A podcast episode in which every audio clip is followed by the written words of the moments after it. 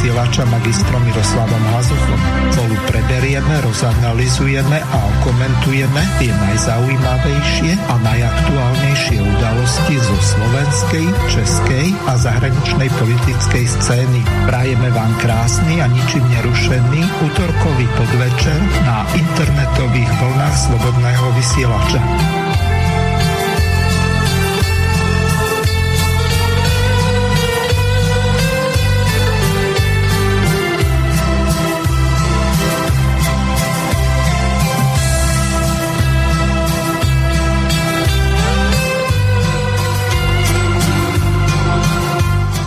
Vážená milé poslucháčky a poslucháči, od mikrofónu vás zdraví Miroslav Hazucha, ktorý vás aj tento posledný decembrový týždeň, respektíve poslednú decembrovú reláciu politické rozhovory s Pavlom Nemcom bude sprevádzať.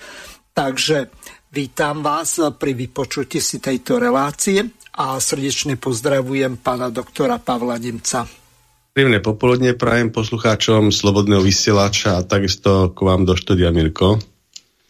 Dobre by bolo, keby ste v úvode povedali, akým témam sa dnes chcete venovať a možno, že by bolo na úvod potrebné povedať jednu takú menšiu e, zmenu. Dohodli sme sa pred reláciou, že poslucháči budú môcť od začiatku relácie telefonovať, takže to známe telefónne číslo plus 421 910 473 440 môžete využiť a je pripravené. Pokiaľ budete mať otázky na pána doktora Pavla Nemca, tak úplne v pohode zavolajte. Ja vás ako poslucháčov uprednostním Samozrejme upozorním ho, aby dokončil vetu alebo myšlienku. Takže nech sa páči, Palko, o čom dnes bude relácia? Tak dnešná relácia, sme o tom hovorili ešte pri vysielaním, že vlastne chceli sa venovať tej vládnej kríze, pretože z okolností vyšlo to na deň, kedy si vlastne naša, naše politické reprezentácie, naše politické strany v parlamente dohodli sa teda, že budú hlasovať o vyslovení nedôvery vláde premiéra Hegera jak to dopadlo, to dnes v dnešnej relácii e, rozobereme na konci dňa. A, takže té, tá, tá téma je jasná, je veľmi aktuálna a to, čo ste spomínali, že by sme boli radi, keby sa dnešnú reláciu čo najviac ľudí zapojilo mailami alebo interaktívne cez telefónnu linku, je dané aj tým, že aj nás zaujíma nejaká spätná väzba ľudí, ohľadom tej politickej situácii, jak to oni vnímajú z rôznych regiónov, z rôznych profesijných skupín, rôznych konfesijných skupín, proste naprieč, naprieč e, našou, našou republikou, ako vnímajú ten chaotický ráz súčasnej politiky a takisto im ma zaujímalo aj vlastne, ak, akým spôsobom by si predstavovali aj, aj nejaké reziduum z tej vládnej krízy a fungovanie štátu do budúcna. A tiež e, ešte jednu vec som chcel takú organizačnú, kým začneme rozberať tú reálnu politiku. Uh, veľmi pekne chcem vám chcem, Mirko, poďakovať uh, za to, že vlastne sme spolupracovali dva a pol roku v Slobodnom vysielači vo vašej uh, relácii, že ste mi dali ten priestor, aby sme mohli sa raz do mesiaca vždy k nejakým témam stretnúť a porozprávať. Uh, došlo k určitým ponukám zo strany Slobodného vysielača smerom ku mne a od nového roku, keď sa bude troška opravať uh, vysielacia štruktúra slobodného vysielača, tak sa vytvoril nový priestor pre určitý typ konzervatívnej relácie, o ktorú som teda, tú ponuku som dostal a prejavil som záujem o ňu, aby som to robil v slobodnom vysielači, takže bola by to už autorská relácia celá o, v mojom, mojom, mojom mene robená a bolo by to, bude to vo formáte, bude sa to volať konzervatívna pozícia a bude to vysielané vo formáte na striedačku s pánom Lubom Huďom, keď vlastne v priebehu mesiaca budeme sa striedať v tom danom čase od pol deviatej. V útorok e, vždycky jednu reláciu urobím ja druhú reláciu Lubo Huďo. Lubo Huďo samozrejme má ten formát jasný aj s názvom a moja, Hej, moja, môj vklad do toho... wrestling. Uh-huh. Mediálny wrestling a moja relácia sa bude volať konzervatívna pozícia a prvé vysielanie bude 10. januára 2023 o pol deviatej. Takže verím, že okrem toho, že som vám poďakoval za tú spoluprácu, tak zrejme aj nejakí poslucháči využijem ešte tento priestor, ktorý tu v dnešnej relácii u vás mám, aj na také promo troška tej relácie a tí, ktorí si nejakým spôsobom obľúbili moje nejaké výstupy analytické alebo spôsob poľského uvažovania, tak budem veľmi rád, keď dostanú verný uh, moje relácie a povede slobodného vysielaču. A verím, že aj nejaký, nejaký sa rozrastú ten okruh poslucháčov a, a, bude, a zvykne si na tento nový čas a na tú novú reláciu a získa si, získa si ešte viacej nejakých um, poslucháčov, ktorí samozrejme budú mať o tento typ konzervatívnej republikánskej politiky uh, záujem. A budeme v tejto relácii viacej anecky rozoberať nielen vnútornú politiku, aj zahraničnú politiku a samozrejme aj iné spoločenské problémy, ktoré nás kvária. Takže toľko, toľko k tomu promu. A čo sa týka, áno? Ehm, kľudne môžete pokračovať a uviesť prvú ukážku. A čo sa týka teda samotnej tej vládnej krízy, tak ehm, na, na, ako prvé by som chcel uh, uviesť celú tú problematiku dvomi ukážkami uh, z dielne pána premiéra Hegera, ktoré si myslím, že sú veľmi signifikantné a troška aj poučné a troška aj na odľahčenie. Takže poprosím vás, pustite dve ukážky. Pán Mikulec dnes povedal, že neodstúpi. Oplatí sa neobetovať jedného ministra, e, ktorým by ste mohli zachrániť celú vládu? Pozriem sa na to inak a odpoviem vám, že Romana Mikulca neodvolám. Prečo? Keby, keby ste tým mohli zachrániť vládu? Zopakujem tú odpoveď, aby ste mi rozumeli. Otázka bola, že prečo? Ja, vám, ja rozumiem veľmi dobre tej otázke. Pani Katro, ja vám veľmi dobre rozumiem.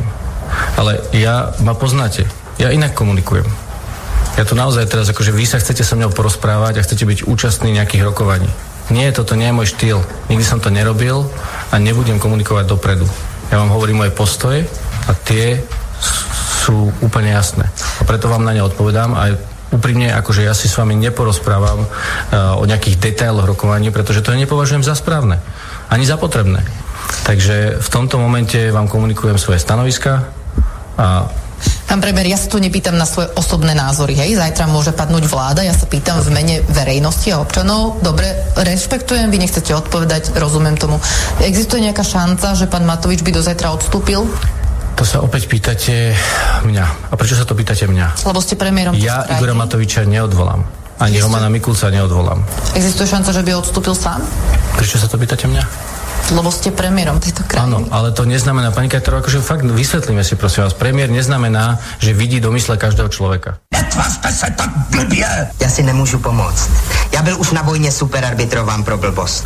Já jsem ouřední blb. Toto odvolávanie vlády neinicioval a so mňou sa o tom kľudne porozprávajte zajtra po obede. Ale máte nejaký plán? Viete, čo urobíte v prípade, že padne vláda? Viete, úprimne, poznáte ma ja akože naozaj takéto otázky, že či mám nejaký plán, ako ja naozaj úprimne nerozumiem tejto vašej otázke.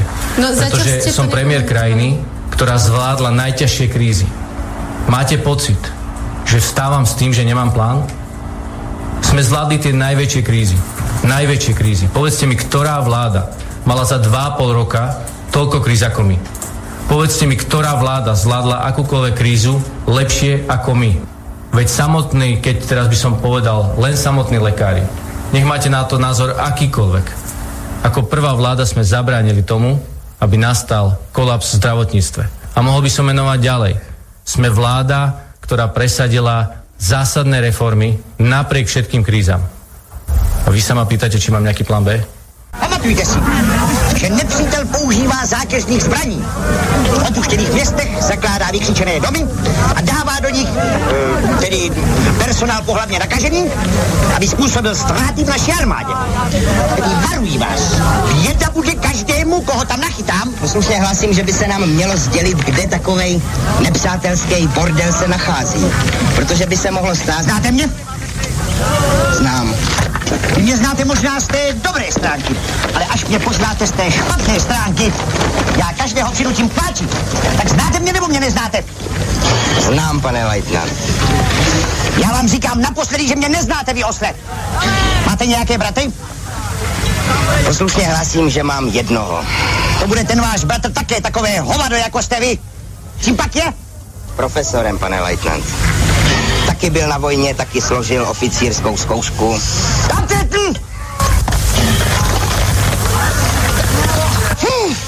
Takže toľko. Eduard Heger v dvoch eh, zvukových ukážkach.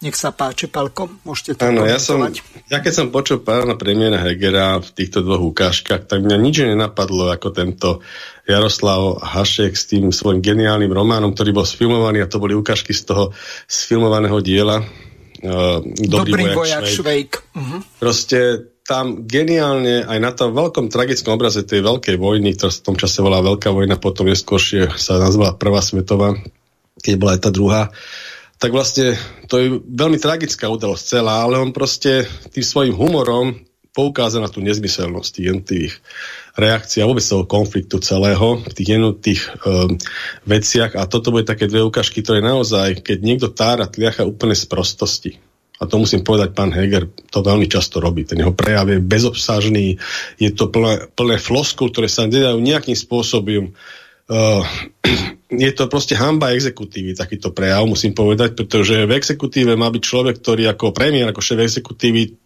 kápo tu kápo štátnej správy, ten proste musí, keď už niečo povie, tak to musí sa písať a rovno ísť do tlačiarne. A nie proste tam tliachať z prostosti, ktorí s ním nevedia urobiť ani tá juvenilná žurnalistika nejaký výstup do tých svojich live, do tých svojich liveiek, do tých médií. Pretože nemajú čo použiť, to je proste nepoužiteľný materiál. A to boli presne tieto bezobstažné 4 minúty premiéra Hegera, čo tam odprezentoval, treba povedať, to je záznam do včerajšej nejakej dišputy čo mal. A vlastne to bolo pekne ukázané aj na tom, na, tom, na tej ukážke pána e, z toho diela Jaroslava Haška, kde vlastne pán Leitnant tiež tam tára pri tom vagóne tie sprostosti a ten dobrý vojak švej z tej svojej prostoty, tej postavy, tej prostoty vlastne mu to v takých tých prostorekých hračkách, hračkárskych slovných vyjadreniach dával jasne najavo a celú tú absurdnosť tej situácie. Takže to je vlastne na tú komparáciu tých nezmyslov. A treba povedať, že takisto e, sa to dá otočiť z tej druhej strany, keď už niekto rozpráva takéto bezobstažné frázy a floskule, tak si musí uvedomiť, že na tej druhej strane tí poslucháči nie sú mentálni, nejakí znevýhodnení ľudia. To sú proste ďaleko aj mnohokrát bystejší ľudia ako tí, ktorí sú v tej politike a netreba ich intelekt podceňovať. A takéto bezobštážne prejavy podceňujú ten intelekt toho národa, tých, tých voličov, tých poslucháčov. Naozaj, to je ako veľká hamba. A takisto je veľká hamba aj súčasný výkon, aj dnešný výkon tej politickej reprezentácie v dnešnom parlamente, čo sa odohralo, pretože treba povedať, že jedna vec je, aké sú tie vonkajšie faktory, vonkajšie vnútorné faktory, ktoré nás ovplyvňujú a tie sú dosť zásadné. Dlho nebolo takéto rozborené obdobie uh, tých vonkajších faktorov od tých rôznych kríz, tej zdravotníckej, ak sme hovorili, teraz tej energetickej, plus tá geopolitika. My sme to súčasťou má to na nás dopady na našu ekonomiku, na spoločenské podobie a na rôzne tie obmedzenia a zdražovania a tak ďalej. A naozaj tu treba mať vládu, ktorá ešte nepridávať ďalší faktor krízy svojim vlastným pôsobením, svojou vlastnou komunikáciou a svojimi vlastnými rozhodovacími procesmi. Naopak, to musí byť zostava, ktorá tieto veci rieši a nepridáva e, k tým, tomu, tomu, tomu súčasnému marazmu ešte niečo svoje. A táto vláda proste ten marazmus ešte zhoršuje svojim praktickým výkonom politiky alebo praktickým výkonom verejnej moci, praktickým výkonom štátnej moci. Proste je to jeden obrovský chaos musíme nejakým spôsobom riešiť energetickú krízu. Čakajú na to firmy, čakajú na to ľudia, musí byť jasné, čo sa bude diať budúci rok rozpočtovo týmto štátom. Musím povedať, že táto vláda, ktorá je menšinová, ktorá tu šaškuje, je veľmi slabá vo jednotlivých rozhodovacích procesoch, je veľmi slabá v jednaniach. Sa to presne ukázalo aj z hľadiska jednaním s lekárským odborovým združením. Ja sa to ukazuje aj v iných populistických nastaveniach. Je extrémne populistická. Musím povedať, že keď zoberete 3 roky naspäť rozpočet v roku 2019 z celého štátu bol bezmála 18 miliard eur. Dnes na budúci rok v tých projekciách je štátny rozpočet plánovaný na 35 miliard eur. To je raz taký rozpočet. A ja sa pýtam, zvýšila sa tu výkonnosť ekonomiky? Takým spôsobom, že máme dvojnásobné platy, všetci, že si vieme dvakrát lepšie. No nezvýšila sa. To znamená, že máme tu nejakých 14% infláciu a zvyšok je debet. My proste ideme na dlh a ten sa tu neustále bude zväčšovať dramatickým spôsobom. A raz tu dojde k veľkému kreštestu ekonomickému. A treba o tom jasne povedať. A tu nejaké populistické rozhodovacie veci, pretože vláda je slabá, má slabú vyjednávaciu pozíciu, tak robí populistické rozhodovacie procesy tak nás, nás na to doplatíme, lebo táto vláda nebude väčšine. To je jedno, či sa nejakú dohodnú vlastným spôsobom po čase rozpadu, že to bude v júni 2023 sa to skončí predčasnými voľbami, alebo v septembri roku 2023, alebo sa to skončí v riadnom termíne vo februári 2024. Proste raz sa to skončí a potom príde účtenka a potom príde zlé prebudenie. Takže toto si nemôžeme prijať, keď chceme sa o tom baviť normálne, akým spôsobom sa má lucidne správovať tento štát, akým spôsobom sa má nakladať s tou politickou mocou, ktorú majú tí kompetentní vo svojich rukách.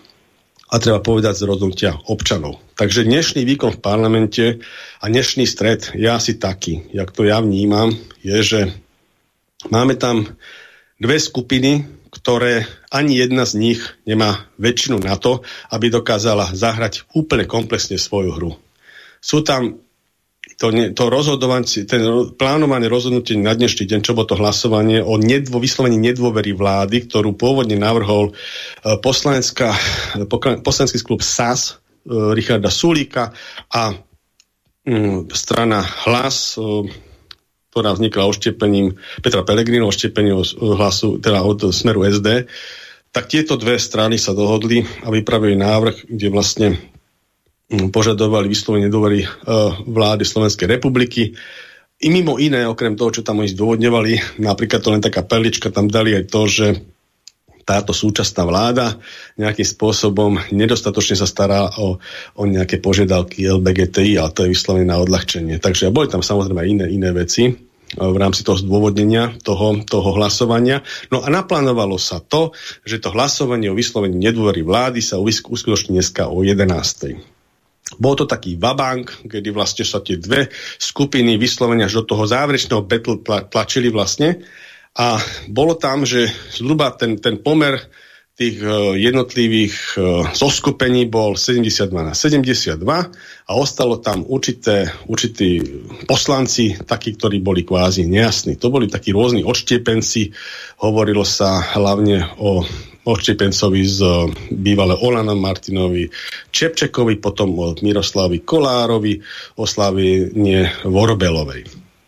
No, eh, to, to Miroslav Kolár pochádza pôvodne zo strany pána Kisku za ľudí a Slavina Vorobelova prišla ako náhradnička eh, kandidovaná ako na volebnej kandidátke LSNS a prišla ako náhradnička za poslanca Kotlebu, Mariana Kotlebu. Mariana Kotlebu, ktorý proste na základe trestného, trestného konania bol, uznáša, bol, bol uznaný za vinného a mu stratil mandát. Takže prišla ako náhradnička za ňo a nestala sa súčasťou toho kluba LSNS, lebo ona sama pochádzala v rámci tej volebnej kandidátky LSNS z inej strany. No to bola Ale... strana Národná koalícia. Národná za tú kandidovala pôvodne, nakoniec ju stadial vyhodili a teraz tú stranu má pán Huliak. Nech sa páči, Áno. pokračujte. Takže, takže títo boli takí kvázi nerozhodnutí, nevyjasnení.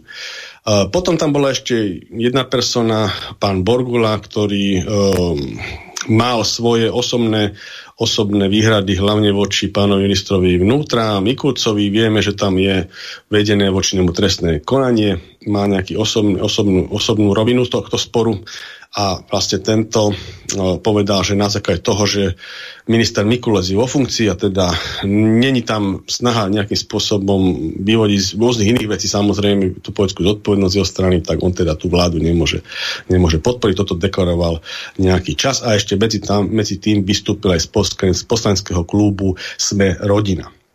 Toto bol stav niekedy na úrovni včerajška a hlasovanie, e, a čo sa týka tých jednotlivých posunov, tak ako prvý nejakým spôsobom to svoje rozhodovanie individuálne, by som povedal, že na úrovni tých politických molekúl, lebo títo jednotlivci sú také politické molekuly, tak uh, využil pán Miroslav Kolár, ktorý urobil v rámci uh, tohto rozhodovacieho procesu to, že chcel nejakým spôsobom dostať do svetiel reflektorov svoju mikrostraničku, ktorú možno si niektorí pamätajú, je to strana Spolu, ktorá mala vola kedy snahu v roku 2020 ísť, teda mala, tú, mala tú ambíciu ísť dvojkoalícii s progresívnym Slovenskom ako radikálnou, liberálnou, radikálnym liberálnym doskupením do volieb a išli do volieb ako dvojkoalícia a nesplnili 7% kvórum, tesne ostali pod kvórum takže sa nedostali do parlamentu a potom vlastne sa rozdelili tieto strany.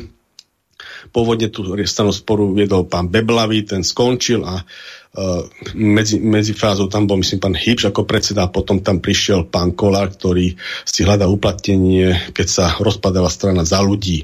Takže takouto politickou, politickým rozkladom viacerých subjektov sa nakoniec ocitol v tejto strane ktorá e, je absolútne nezaujímavá preferenčne a tak ďalej, sa myslím, že nezobrazuje v tých prieskumoch verejnej mienky, ale tým, že má jednoho poslanca, ktorý teraz nastala tá hviezdna chvíľa, pretože keď je takéto vyrovnaný dva tábory, 72 na 72, tak títo jednotlivci majú teraz tú moc a aby teda sa dostali do, do toho rozhodovacieho procesu.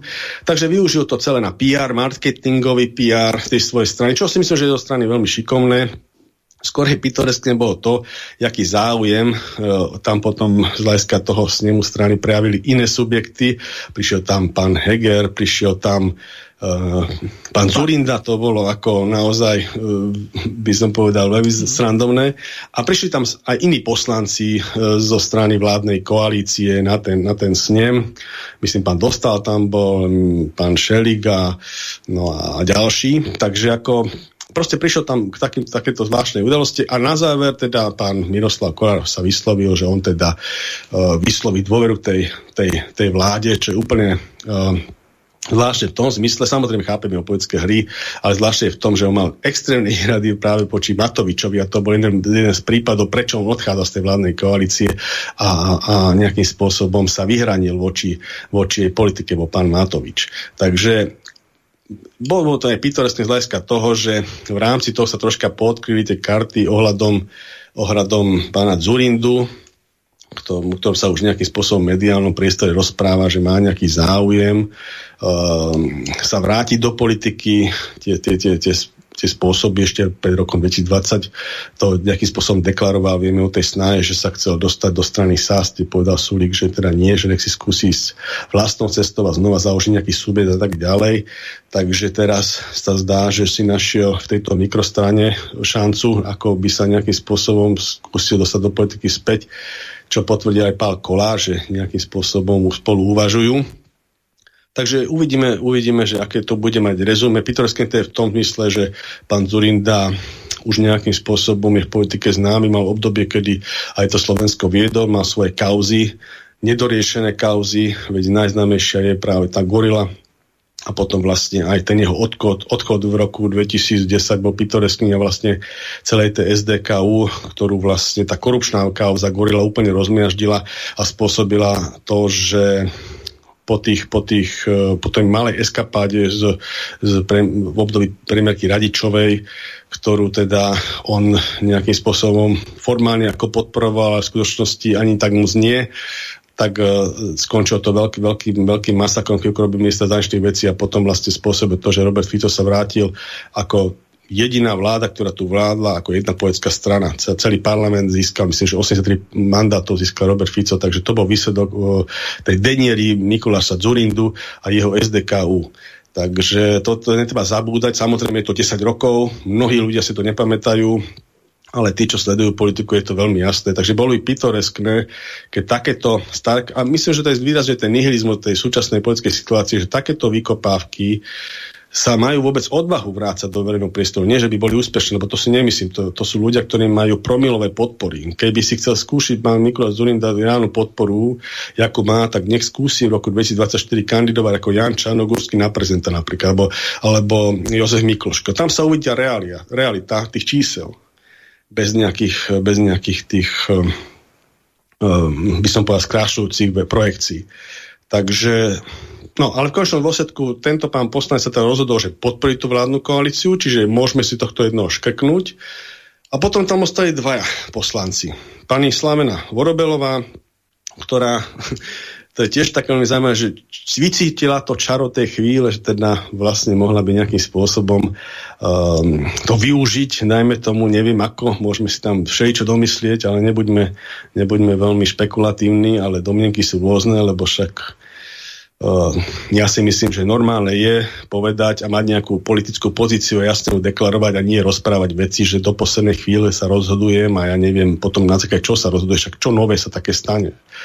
Takže Uh, je to skôr také špekulatívne, ale je pravda, že tesne pred tešným hlasovaním, neviem, možno hodinu, dve, proste povedala, že bude hlasovať za, za pád vlády, to znamená, že za vyslovenie nedôvery. Potom ešte mimo toho pána Čepčeka tam prišiel do celkom neočakávanie pán Krošlák, to je bývalý poslanec za poslanecký klub, teda súčasný poslanec bývalý e, poslanec za Oľano, ktorý prešiel časom za, do klubu Sme rodina. A tento človek vystúpil včera, alebo tak nejako, alebo dneska ráno z poslaneckého klubu Sme rodina a oznámil, že bude e, za pád hlas, e, vlády hlasovať a potom ďalší poslanec, ktorého neviem teda, ak sa nakoniec rozhodol, ale máme zaujímavý zvuk s ním prichystaný, pán Martin Čepček, tak ten mal čarovný rozhovor, myslím, že to bol na tak alebo nejaký taký portál, kde vlastne, aby sme si aj troška približili aj poslucháčom úroveň tých náš, toho nášho poslaneckého zboru, že vlastne akí ľudia ako rozmýšľajú, ako formulujú a v akých intenciách sa pohybujú, tak tento zvuk by som nadpočal ešte teraz, teraz pustiť a potom by som k tomu povedal aj ja svoj názor. My s nimi súhlasím a sú veci, s ktorými s nimi nesúhlasím. A teraz čo prevažuje?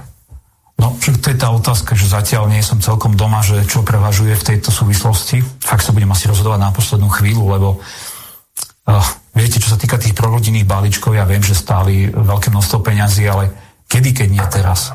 Kedy, keď nie teraz v tejto situácii pomôcť rodinám a malým deťom a školákom a dôchodcom a uh, toto, toto si akože vážim na to, že to bolo pre, teda presadené v parlamente, aj keď to bolo tak presadené, ako to bolo. Ale povedzme si, že či by to bolo inak presadené, keby s tým koaličný partner nesúhlasil. No. no ale zase na druhej strane to, čo sa tu udialo za 2,5 roka, s čím som nesúhlasil, je zase druhá strana mince, čo by, čo by mohlo rozhodnúť o tom, že budem hlasovať za pád vlády. Takže ja fakt neviem, kde sa ešte prikloním pri tom hlasovaní. No a v prípade, že to hlasovanie bude tento týždeň a že sa neodloží na január, tak sa musíte rozhodnúť pomerne rýchlo, nie? Tak ono sa to stačí rozhodnúť za dve sekundy. V podstate to nie je také rýchle, ale m, mm, tak... Pre, preto mi príde také, že čudné, že, že, že, že mi hovoríte, že ešte rozhodnutí nie ste. Akože typol by som, že na niektorú stranu sa predsa len, že prikláňate. Povedali ste, že sa prikláňam. Viete, jeden deň to cítim tak, druhý deň to cítim inak. Okay, čiže osud vlády závisí od toho, že ako sa budete cítiť ten konkrétny deň. To je pomerne ale rizikové pre, pre krajinu. Nie, nie celkom tak, ale fakt ešte zvážujem, že v čom mám výhrady voči tejto vláde a v čom jej zase fandím. Do akej miery sa koalícia snaží ten váš hlas získať? Rokujú s vami, oslovili vás, kto vás kontaktoval, z ako, ako vysokých stupňov to ide? No, kto ma kontaktoval? Tak kontaktoval ma predseda poslane, nie, predseda výboru. Predseda? Že sa chce, že sa dneska stretnúť. Ústavnoprávne? Ústavnoprávne. Pán Vetrak? Hej, dnes sa chce stretnúť. Tam mohli aj vysokú, vyššiu šaržu nasadiť, nie? Tak uvidíme, chce sa porozprávať, tak som okay. zvedavý, čo povie. Uh, no, vyš, vyššie som to zatiaľ nezachytil, že by to šlo. Uh-huh. Čiže Igor Matovič vám nevolal o tom, že ako budete hlasovať z, o dôvere vláde? O nedôvere vládete? Myslím, že nie. Čo sa týka rozpočtu, tak tam viem, že, viem, že sme sa bavili na túto tému, čo týka rozpočtu, ale čo týka vlády... Ani premiér. Myslím, že tam nebola. Premiér Eduard Heger bol v sobotu na sneme strany spolu, čím ako keby ukázal záujem o jeden hlas konkrétny pána poslanca Miroslava Kolára. Potom je tu váš hlas, bývalého člena klubu Hnutia Olano a vás ako keby premiér alebo predseda hnutia nekontaktovali, hej? Nie, je mi to čudné. Som to už aj do médií povedal, že mi to čudné, že bývalého koaličného poslanca z najväčšej koaličnej strany nekontaktujú, ale potom napríklad, potom napríklad kontaktujú, ja neviem, poslanca za PS, Pána Valaška. Valaška, pána Kolára, týchto dvoch áno a mňa nie. Možno rátajú s tým, že nakoniec vládu podržíte? Možno rátajú s tým, ale aby sa neprerátali. Takže celkom zábavné to bolo. No. Áno, tak to je taká úroveň, viete, že rozmýšľania poslanca Národnej rady Slovenskej republiky, aby si ľudia, naši poslucháči uvedomili, že jaké to je jednoduché, že to sú dve sekundy, ten rozhodovací proces a No on zvažuje ponuky, že kto dá viac. No presne tak. Ako by ste, Mirko, formulovali, keby ste nejakým spôsobom sa chceli predať niečom? No ako by ste to rozprávali? Aký slovník by ste používali? Ja si myslím, že toto ja by som to nerozprával inak, keby som mal tú ambíciu proste nejak to zobchodovať. A teraz akože som aj na predaj a proste ako, alebo tak, no však nie, niečo ponúknite, uvidíme, zvážime, dohodneme sa a nikto za mňa nebol a za nimi chodíte a tak. Viete, proste toto je z tohto strašne cítiť. Ja to nechcem podsúvať, sú to vo forme domienky, ale proste a nehovoriac o tom, že vlastne tam nie nič o tom, že niečím som dostal mandát v roku 2020. S nejakou predstavou riadenia štátu sme prichádzali ako kolektív, ako politická strana v jednotlivých odvetviach. Nejakým spôsobom sme to chceli presadzovať z hľadiska vládnej politiky, lebo sme dostali ten mandát do tých voličov a nejaké merateľné ukazovateľe sme si nastavili, nejaké ciele a jak sme z nich plnili. Proste ani slovo o tomto. Tento človek proste funguje v úplne inej galaxii. To je galaxia, ja neviem, ľudovej školy toto není poslanecká ani poetská galaxia, čo tento človek tu napredvádza v tom rozhovore. A musím povedať, že taký rozhovor, ale nie k tejto téme som vypočul viac. Tam bol nejaký človek, ktorého niekto objavil v lese. To bol tiež čarovný rozhovor, už viackrát potom do médií nedávali. Ale to proste sú ľudia, ktorí... Ten poslanec Národnej rady musí byť určite intelektuálnej výbave. To proste nemôže byť človek, ktorý rozpráva, ja neviem, na úrovni fakt tej základnej školy a v týmto intenciách sa pohybuje aj rozmýšľa myšlienkovo a ten myšlienkový svet, proste, ktorý dáva najavo, ak to posudzujete súvislosti a kontexty, tak proste to musí byť na troška inej úrovni. A keď na takýchto ľudí my sa tu môžeme akokoľvek rozprávať znešenie o hlasovaní dôvere vlády a o, o dosah na tento štát a, a politiku a neviem, tie naše ďalšie záväzky a potom na konci dňa si pustíte vyjadrenie ľudí, o tom, o to, o, o, ktorí o tom rozhodujú a počujete pána Čepčeka a potom ako tá celá znešenosť toho celého sa stráca a zistíte, že vlastne je to takto brachiálne a takto o ničom. Takže ja ináč neviem ani ako nakoniec, nakoniec e, tento pán sa rozhodol, lebo už k tomu nemal príležitosť, pretože dosiahli iní hráči a asi tí rozhodujúcejší. A dohodli sa teda, že sa, že sa procedurálnym návrhom, ktorý sa schválil 77, kde myslím, že s, po, s pomocou Tarabovcov a okrem Olana tam hlasoval Smerodina, tak tam hlasovali aj mm, mm, tie ďalšie subjekty, ktorí vytvorili 77. Myslím, Saska sa zdržala, ale v zásade to stačilo na to, že to hlasovanie o vyslovení nedôvery vlády sa z dnešného dňa 11. hodiny posunie na štvrtok na 17. hodinu, myslím. No, a teraz aké, a, Ano? Mám tu jednu vynikajúcu ukážku. Robert Fico bol rozpálený do biela a povedal nasledovne. Dámy a páni, to, čo sa dnes deje v Národnej rade, nemá nič spoločné ani s politickou kultúrou, ani s demokratickými pravidlami.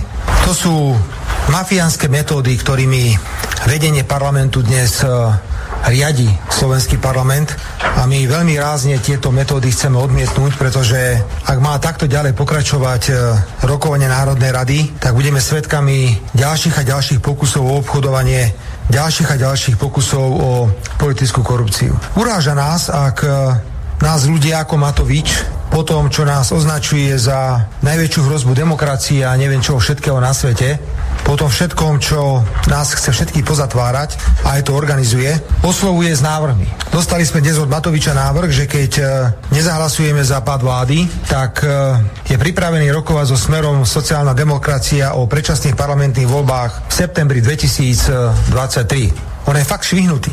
Ak si niekto myslí, že Smer bude robiť obchody s takýmto človekom, tak je na veľkom omyle. A je zvláštne, že keď e, je na koni, tak by nás všetkých postrielal, pozabíjal, pozatváral.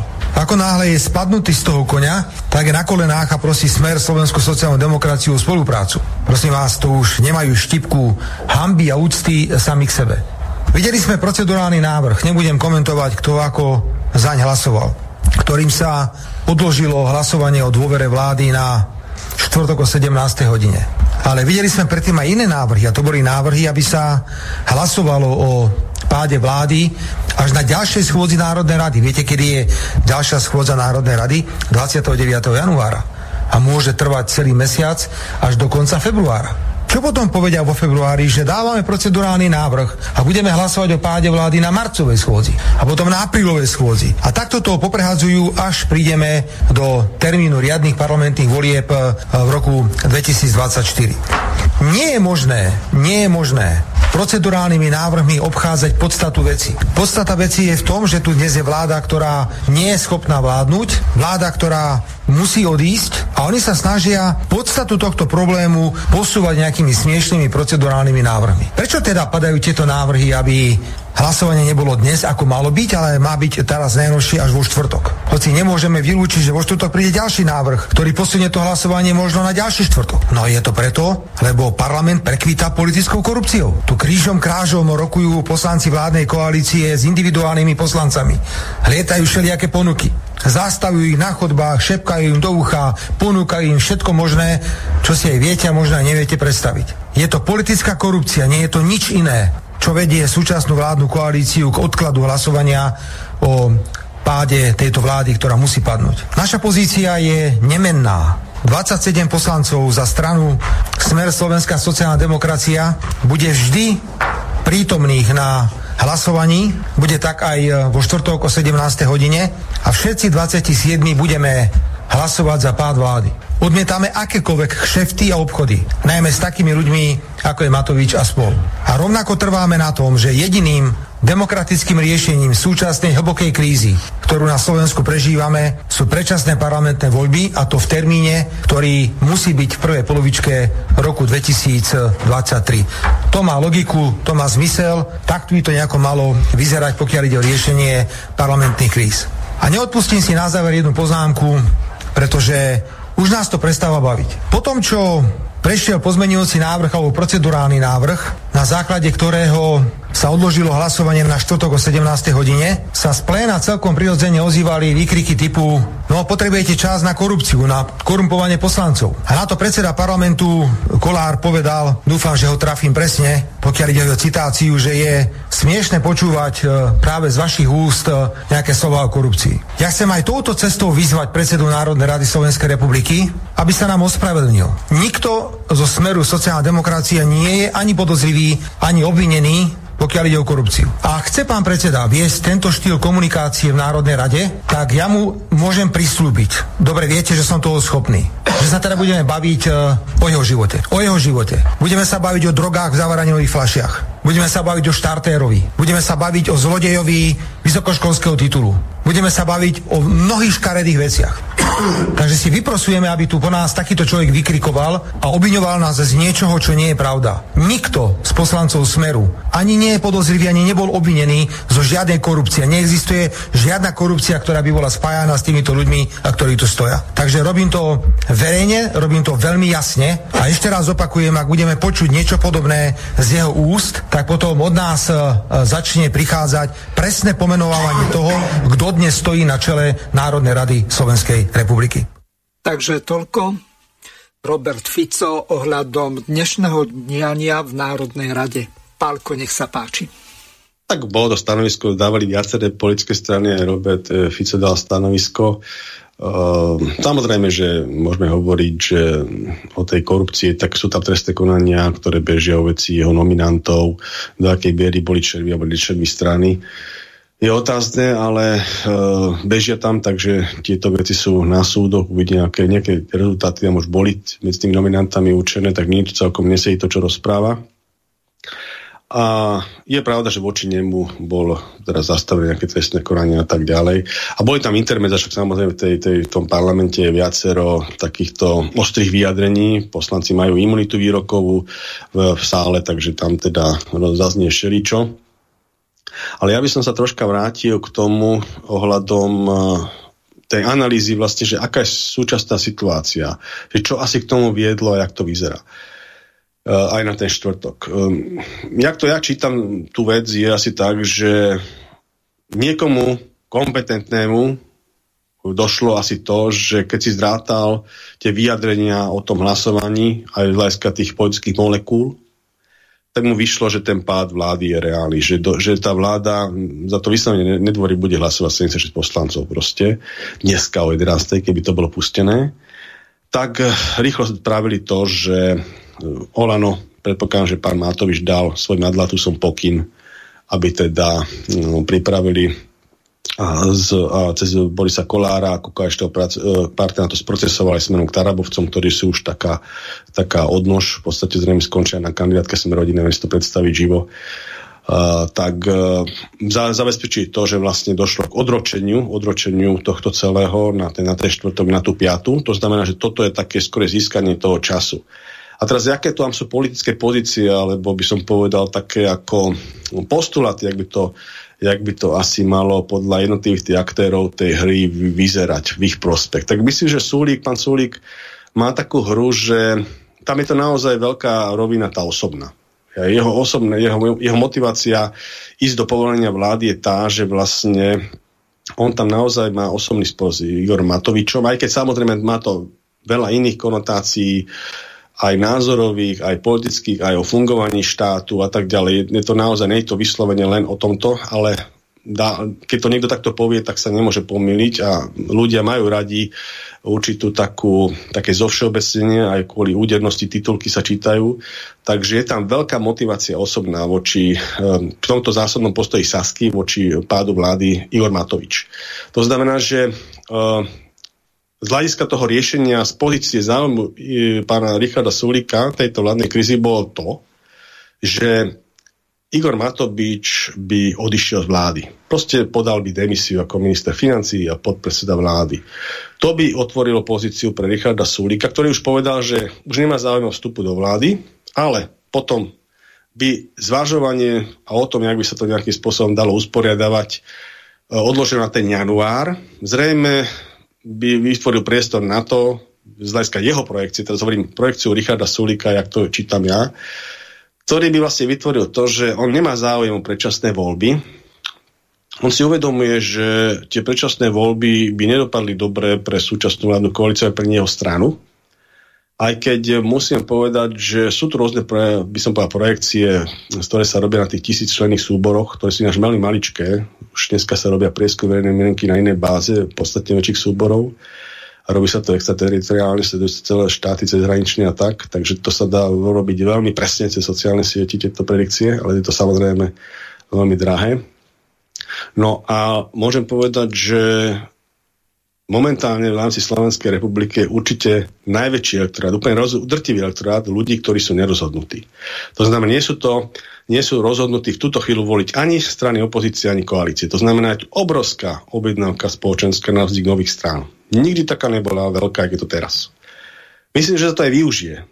Otázka je, že pokiaľ má ambíciu také niečo ako Zurinda so spolusektorom, tak to si myslím, že nebude to správna voľba, ale, ale myslím, že sa tu špekuluje viacej iných strán. Takže toto je taká jedna vec. A samozrejme Richard Sulík o tom zrejme tuší, vie. Takže jeho záujem je, keby ten, Richard, ten, Igor Matovič podal tú demisiu, posunul by sa ten pro, problém na ten január, tak zrejme by sa snažil vytvoriť prostredie na to, nejakých konkrétnych rokovaniach, aká ingerencia by tam bola pre stranu SAS, nie vstupom do vlády, ale nejakých záujmoch z hľadiska e, programového výhlas, teda z hľadiska rozpočtu a neviem týchto vecí a vlády a rezortov a iných vecí, čo ich zaujímajú. A ako by vznikla nejaká dohoda na tom, aby vlastne tá súčasná koalícia s malou rekonštrukciou vlády, Igor Matovič, ešte ďalší minister, mohla s tichou podporou Sasky alebo hlasnou podporou Sasky v parlamente dovládnuť do konca, to znamená do februára 2024, to znamená do termínu riadných volieb. Mám taký pocit, že pre Richarda Sulika by bolo toto riešenie. A samozrejme, že ten nástroj podania, uh, podania uh, toho spolu s, s Pelegrínim toho, toho, toho návrhu na vyslovenie nedvorej vlády vlastne využil tú opozíciu súčasnú, ktorá je vždycky zmerita veci proste za tie predčasné voľby, za zmeny mocenských pomerov v štáte, pretože to je záujem opozície úplne prirodzený a sú za tým všetky subjekty úplne prirodzené, aj keď ich sú veľmi rôzne tie subjekty. Hej, tam, sú tam LSNS ľudia, ktorí tam prišli na, na kandidátke LSNS, sú tam ľudia za Smer SD a oni sa samozrejme už teraz vyformovali do tých svojich straničiek a iných straničiek, ale zásade to boli tieto dve strany, ktoré tvoria gro prirodzenej opozície dnešnej vládnej moci a tí sú vždycky za. Čiže proste Richard Sulík ich tak umne využíva, že dá takýto návrh, pomohli mu to podpísať, to bola súčasť toho, že vlastne využil pána Pelegrinu, to je troška taký, by som povedal,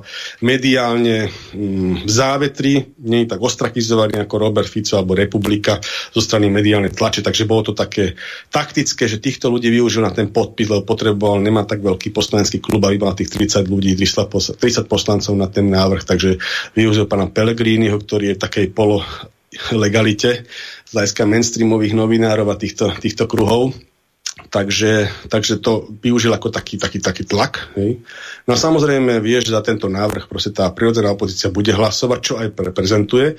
A toto vystúpenia Roberto Fica tomu jasne nasvedčilo, že oni možno nemajú. Samozrejme, aj keby sa to nepodarilo, že išiel by sa Sulíkovým scenárom a Igor Matovič by sa rozhodol podať demisiu, aby sa to celé upratalo, tak zasa aj tá aj tá súčasná opozícia mobilizuje svoj voliča. Je čitateľná, dáva jasný message, takže nestratili by na tom až tak. Samozrejme, ich vyťazujú lepšie, keby boli predčasné voľby a v skorom termíne, hej, že jún alebo september, to je celkom prirodzené.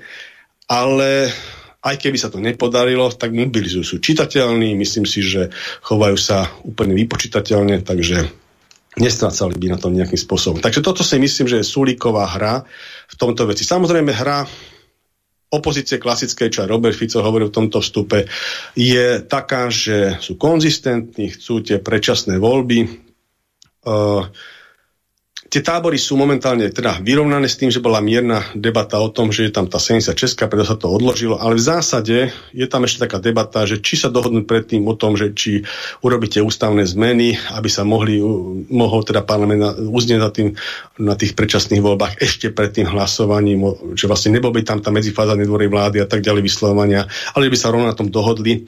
No proste myslím si, že nič by sa nestalo, keby vlastne to dnešné hlasovanie bolo, bolo vybavené už o 11. a nič sa nestane, keď aj o 17. bolo vybavené, lebo tá dohoda tá dohoda alebo ten pád vlády by vlastne spustil takú dynamiku do toho procesu, pretože ako negociáciou dospäť pri takto antagonistických protihráčoch k tej dohode o predčasných volieb si myslím, e, bez toho pádu vlády alebo bez toho vyslovenia nedvory vlády je kontraproduktívne. Myslím, že nie. Že proste najprv by sa mala vysloviť tá nedvora vlády a potom vlastne po pár minútach sa zvolia veľké kolegium, opozícia, koalícia a začne debata. Takisto treba brať aj tie reči o tom, že je to nejaká, má, má tu vláda nejaké povinnosti z riadenia štátu a doručovania nejakej povoci a tak ďalej. To sú všetko floskuly.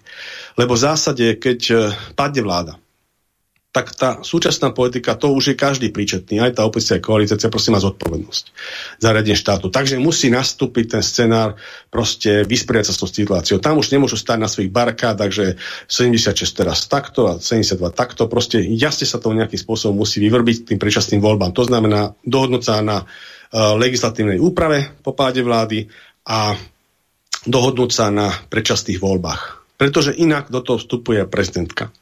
A to nikto z týchto súčasných nechce. Nechce to ani súčasná koalícia alebo, alebo menšinová vláda a nechce to ani opozícia. Uh, povedzme, model nejakej takej hyperbole povedanej Rizmanovej vlády, premiéra Rizmana, je proste nepriateľná. A nechce to ani pani prezidentka, alebo nie je z toho načá ani pani prezidentka, aby tu boli nejakú úradnickú vládu, vládu, ktorá by v podstate sa uchádzala o nedôveru, ktorú by, nedost, dôveru, ktorú by nikdy dostala a zároveň by v nedôvere alebo teda respektíve v, žiadala by dôveru a tu by nedostala, ale môže v demisii dovládnuť až do konca funkčného obdobia. Proste mm, je to príliš krkolomné, je to možné ústavnoprávne, ale nie je to záujem. Takže myslím si, že po páde vlády, ktorý môže nastúpiť alebo, alebo vyslovene dvore vlády v, v, v štvrtok o 17. tak by sa zdynamizoval proces a barikády by padli a začalo by sa jednať čisto pragmaticky o tom, kedy by voľby, voľby boli uskutočnené. A tam sú potom tie veci, že mohli byť v júni, v septembri, to už je no, potom Pálko, viac menej. V septembri nemôžu byť z jedného prostého dôvodu. Bolo by to protiústavné, keď si pozrieme napríklad článok 102 odsek 1 písmeno E, tak prezident nesmie rozpustiť Národnú radu pol roka pred riadnymi voľbami. Čiže september neprichádza absolútne do úvahy, pretože posledné voľby sme mali 29. februára, čiže ono to sa posúva vždy o sobotu skôr. Čiže zrejme posledný februárový týždeň v sobotu, tak budú voľby. Dobre, čiže, čiže septembrový... Ale zase sa dohodneme tým, že, že by sa ano. nejaké predčasné voľby v nejakom termíne mohli uskutočniť. No, jedine ešte... na jar, lebo voľby sa nerobia cez prázdniny. Lebo ľudia sú na dovolenkách alebo eh, kdekoľvek inde a z toho dôvodu v tom čase, povedzme ten jún, koniec júna alebo júl, august neprichádzajú do úvahy, majú poobjednávané dovolenky alebo idú s deťmi na prázdniny a tak ďalej. Čiže toto by bolo veľmi riskantné a zase vtedy robiť cez prázdniny kampaň, keď je horúce a čo ja viem čo všetko a každý má milión 200 iných povinností, tak to si ani neviem nejako predstaviť. Áno. A samozrejme treba aj povedať ďalšiu vec, že uh, takéto strašenie občanov o tom, že keby sa vyslovila nedôra vláde, tak všetko by padlo a nemal by to riadiť štát a tak ďalej, to tiež neprichádza do úvahy, pretože tá vláda aj po vyslovení nedôvery ostáva vo funkciách. Takže ako, a samozrejme musí robiť výkon, pokiaľ nebude venovaná nejaká iná vláda alebo iní ministri, proste bude mať tie formálne právomoci, ktoré mala aj tá vláda pred tým odvolaním, tak je urobená ústava, proste nemôžeme ostať štát bez vlády a samozrejme, e, jak som hovoril, že keby bola vyslovená nedôra vláde, tak to zmení dynamiku toho procesu, že tá, tá politická ten základný politický inštinkt opozície a koalície je taký, že musíme ostať v ústavných normách riešenia tejto krízy, takže bolo by tam uh, určite priestor na to, aby sa začali rokovania, dynamika procesu bola spustená pádom vlády a muselo by sa do, dohodnúť na všetkých tých veciach, nie na o tých voľbách, jak sa to spraví, a ďalšia vec aj na tých postupoch, čo týka tých um, opatrení z hľadiska rozpočtu a tak ďalej. A to, myslím, deklarovala aj opozícia, že pokiaľ sa dohodneme uh, na, na predčasných voľbách, tak my budeme synergizovať samozrejme so všetkými vecami, ktoré pre elementárny výkon e, štátu potrebujeme. To znamená, že schváli sa rozpočet aj s podporou hlasov opozície. To sú normálne štandardné veci. To je to isté, ako sa v 12. roku, keď e, pardon, 10. 12. roku to bolo, keď v 12. roku, keď vlastne padla vláda Igvety Radičovej, Áno tak vlastne bol tam problém Eurovalu. A tam jasne povedal Robert Fico, že ako náhle sa dohodneme na predčasných voľbách, tak my schválime Euroval, ktorý, na ktorom vlastne padla vláda, vtedy lebo Richard Sulik za to nehlasoval ako súčasť vládnej koalície. A tak aj bolo, proste dohodli sa, Michal Zulinda povedal OK, dohodli sa o mm, predčasných voľbách, na termíne predčasných voľbách a okamžite schválilo v novom hlasovaní e, Euroval. To isté platí aj teraz, to znamená, ako náhle padne vláda, dohodne sa koalícia s opozíciou po zmenenej dynamike procesu, po tom hlasovaní, na tom, že sa bude, bude konkrétny termín predčasných volieb, tak okamžite sa riešia v spoločných hlasovaniach aj tieto ďalšie veci. To je normálne zasa prirodzená politická kultúra, to treba povedať. Takisto, ako sa musí riešiť po vláda, po páde vlády na základe koalície opozície, tak sa rieši na základe koalície opozície aj to, čo je dôležité pre chod štátu, to znamená rozpočet a tak ďalej. Takže nie je dobre strašiť občanov, že tu bude nejaké bezvládie a nepríde nejaká pomoc a tak ďalej. Tam samozrejme tá pomoc príde a všetko, čo bude potrebné, aj s tou pomocou hlasov tej, tej opozície súčasnej. Pretože to je, to je proste takto funguje politika. Je to základné politické pravidlo. Takže myslím si, že takto je to zatiaľ nastavené. No a tie, tie jednotlivé špekulácie, samozrejme, že čo je dobré pre ten štát, necháme na to, že to je z akého tábora. Tak isté, že keď čo sa rozpráva, že tiež nie je dobre posudzovať tak, že je, čo sa dosť často používa v tom mainstreame, že je tu nejaká, e, vždycky nejaká vláda dobrá a potom je tu vláda zlá, hej, alebo korupčná, pro, protikorupčná vláda a potom je tu korupčná vláda. Proste takto to nefunguje. Je to veľmi nešťastné, čo sa používa. Myslím, že mali by sme toho zbaviť a treba povedať, že a priori je každá vláda korupčná. A treba neustále pracovať s takýmto spôsobom. Aj s tým, že neveríte a autoritám ako, ako takým a neustále i tú dôveru tie autority si musia získavať per parte svojimi rozhodujúcimi procesami. Či už na báze ministerstva, alebo na báze vlády, alebo na báze, ja neviem, generálneho prokurátora, špeciálneho prokurátora, na výsledok práce. A per partes, per partes. Takže vždycky vláda aj nejakým spôsobom, ktorá sa akákoľvek ujme, tak na základe tohto to posudzujeme. A nie je pravda, že proste len predchádzajúca vláda bola tá zlá a všetko tam bolo zlé a táto vláda je nejaká dobrá, proste takto nefunguje. Takýmto spôsobom keď sa to aj mediálne posudzuje, čo je ináč veľká chyba slovenských médií, že takto robia, lebo potom sa zacyklia a keď ostatky sú nejakú časť do takéhoto nejakého to, že to používa politický politik, je dobré, to akože chápem to, má to svoj marketingový uh, výraz, hej, politický, že vlastne vás ostrakizuje ako politický protivník a vy zasa jeho, ale to nemôžu robiť nezúčastní komentátori. To proste takto nefunguje, potom už nie sú nezúčastnení slobodní komentátori, to už sú potom stranické mm, bojovky hej, a vlastne súčasť nejakého toho stranického boja. A to si musia povedať slovenskí milinári na toto pozor.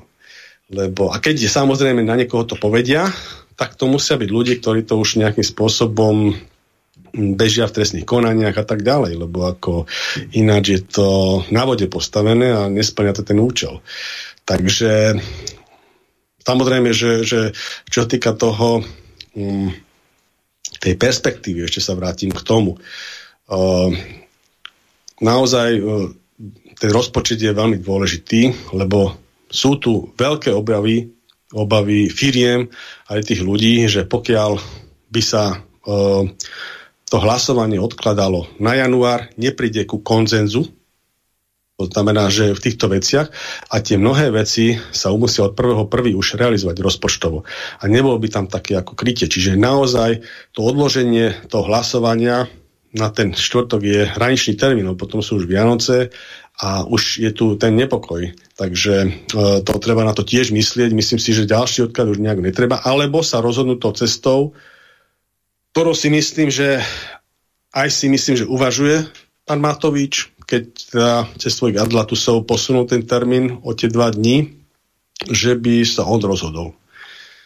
Od, rozhodol vlastne odstúpiť a vyhovieť Richardovi Sulíkovi, čo si myslím, že výboj súbor hlavne s jeho egom, ale myslím si, že malo by to svoje rácio, štátnické a politické, a to nemyslím, že by som za to no, len, Proste rozumiem toto by tomu. bola Igorova Matovičová politická smrť. On by prehral momentálne v prieskumoch dvakrát sa objavil pod 5% na úrovni e, zhruba 3,5, takže Igor by skončil. Ja si myslím, že tie prieskumy sú také už fatálne dneska pre ňoho, že jemu by to už neobližilo ale skôr si myslím, že nebolo by to ako zlé riešenie pre tú jeho, jeho štvoročné obdobie a hlavne pre tie poetské prúdy, ktoré by na tom princípe jeho vyrastali, aj to Olano a tak ďalej, lebo ako zase tiež treba povedať, že aj keď tí ľudia sa menia, tak tie poetské prúdy, ktoré zastupovali a v nejaký čas poetského života zastrešovali, plus minus to stále ostávajú, stále rovnaké, len proste sa potom preskupia pod iných vodcov, pod iné strany a tak ďalej, takže ten volič sa nestráca. Konkrétna dôvera ku konkrétnemu vodcovi sa stráca, alebo nejaké osobnosti, ale tie prúdy nie. Myslím si, že volanie sú možno nejakí ľudia, ktorí sú schopní potom nejakým spôsobom nahradiť a tak ďalej. Ako, takže ja si myslím, že má to svoje rácio. Takto, má to svoje rácio, viete, to zase netreba veľmi, hovoriť. Veľmi ťažko to bude mať nejaké rácio, lebo slovenské politické strany fungujú na princípe vlastníctva. Olano je majetok Igora Matoviča a tých ďalších Vyskupiča Jurinovej a Fecka, ktorí v podstate túto stranu založili z nejakého občianského združenia. V podstate dvaja, to znamená Jurinová a Vyskupič, sú v už druhé volebné obdobie župani, to znamená, že v tejto parlamentnej politike sa nepohybujú. Čiže Igor má dominantné postavenie spolu so svojou manželkou Pavlinou, čiže tá strana je de facto jeho a tým pádom on Možno poznáte ten slogan Ja som si stranu založil, ja si ju aj zničím. To je to isté ako v smere. Smer bez Fica je nič tam darmo nejaký Blanár alebo Blaha alebo čo ja viem, ktorýkoľvek mladý Kaliňák alebo starší Kaliňák. Oni jednoducho bez Fica tú stranu neutiahnu, veď zoberme si, že aké preferencie a aké tie preferenčné hlasy vo voľbách mali tí ostatní čo, dajme tomu Blaha nejakých 60 tisíc, lenže Pellegrini mal 400 tisíc, Fico vyše 250, takže toto je o niečom úplne inom. Čiže Igor Matovič je majiteľom tej strany a bohužiaľ na Slovensku to funguje takým spôsobom, že tí majiteľia tých politických strán sú zároveň aj e, tými volebnými lídrami a ak padne volebný líder, tak v podstate tá strana zaniká, alebo ju rozpustí, alebo ju predá, alebo čokoľvek iné. Nech sa ja páči. S tým, ja s tým absolútne súhlasím, Mirko, čo hovoríte. Jediná výnimka možno je KDH, ktoré sa ešte jedine vie upgradeovať, ale aj tak už nevie vygenerovať lídra, ktorý by dostal do parlamentu a už fungujú, myslím, Pálko, že máme, obdobie máme volajúceho poslucháča, tak ho dáme do vysielania. Moment, chvíľočku. Keď ho prepojím. Nech sa páči, ste vo vysielaní, môžete položiť otázku. Dobrý večer, prajem. No, vy teraz preberáte o, o, o, tú záležitosť ohľadom e, za, e, záujmu Olano e, presunúť e, hlasovanie na štvrtok. Áno. E, neviem, neviem, či ste si vypočuli dnešnú tlačovú konferenciu Borisa Kolára. E, tam on niečo spomínal, že Olano si musí vyriešiť nejaké svoje záležitosti vnútri koalície. Čo podľa mňa, buď sa on pomýlil, alebo to povedal schválne, takto nejasne, pretože vnútri koalície je aj on, to znamená, použil by inú vetu nejakú. E, ja si myslím, že oni majú problémy aj vnútri klubu Olano, E, ktorý je zrejme nejednotný a to síce mm, o, o, o tú ich frakciu, či zo za demokraciu, lebo čo to je, ak sa to... No proste zrejme tam Stančík robí bordel. Áno, Lebo o tom Stančíkovi aj včera... 10 e, e, poslancov, ktorí sú liberálni a potom zás je tam ano. záborskej no. konzervatívne krídlo. Uh, ešte dokončím, lebo včera o Stančíkovi uh, sa sa mm, e, zverejnilo nejaká záležitosť e, s nejakou doktorkou v Piešťanoch, ktorá bola odvolaná e, zo svojej funkcie nejakej riaditeľky, lekársk, lekárskej riaditeľky, alebo tak nejak. A tá teda ako prišla s tým za, za stranou Smer, ktorí teda usporiadali konferenciu a tamto vysvetľovali, že vlastne Stančík odmietol eh, hlasovať za zákon o tých eh, rodinných eh, prídavkoch, alebo jak sa to volá. E, a mm, oni ho urobili potom následne štátnym tajomníkom, ale teda ona si zistila u nejakých poslancov Olano, že, že vlastne bolo to na popud Matoviča bola odvolaná, pretože tam bol menovaný na jej miesto Stančíkov otec, ktorý tam v Piešťanoch tiež pracuje v tej nemocnici. No. Mm-hmm. Takže tak, to znamená, že e, som tým chcel len povedať, že vec je ešte složitejšia, že v samotnom klube o, áno, podľa mňa, tiež sú nejakí vydierači, nie že ani nejednota, ale rovno sú tam nejakí vydierači. I Budajovci a Stančikovci a tak. Žiadajú niečo tiež. Toľko to som chcel. Ďakujem. Ďakujem pekne. Pekný večer vám prajem. Nech sa páči, Palko. Ja súhlasím aj s pánom posluchačom, to je tiež zaujímavý postrek. Samozrejme, že to Olano má tam nejaký ten liberálny klub pod vedením pána Budaja už mal nejaké samostatné tlačovky, ale uh, môže to byť aj takto, hej, že tam sa tam nejakým spôsobom vydierajú. Samozrejme, nie sú ideálne vzťahy ani medzi Sme rodina a Oľano a hlavne sú veľké problémy z jednoho zo spoluvlastníkov Sme rodina Vladimíra Pčolinska v rodiny Pčolinských, pretože vieme, že jak dopadol vo svojej účinkovaní vo funkcii riaditeľa SIS a uh, celé to trestné konanie a tak ďalej a oni to dávajú za vinu pánovi Mikulcovi, potom tam boli to rozrábačky, naky zo strany SISky, ako jednotlivé štátne orgány sa navzájom rozrábali a potom to dali na trestné konanie a tak ďalej. Takže napriek tomu sú koaliční partneri takýmto spôsobom. Takže tam sú, tam je aj potom samozrejme aj ten spor medzi Mikulcom a Borgulom, ktorý je tiež vo forme trestného konania O, samozrejme, to by sme museli prijať takú dikciu, že sú to vysové politické procesy, čo hovorí Robert Fico, ale to je súčasť jeho obrany. Čiže museli sme povedať, že všetko tu je vo forme politického procesu a celé to je zmanipulované od špeciálnej prokurátory, vyšetrovačky, posúdy a tak ďalej.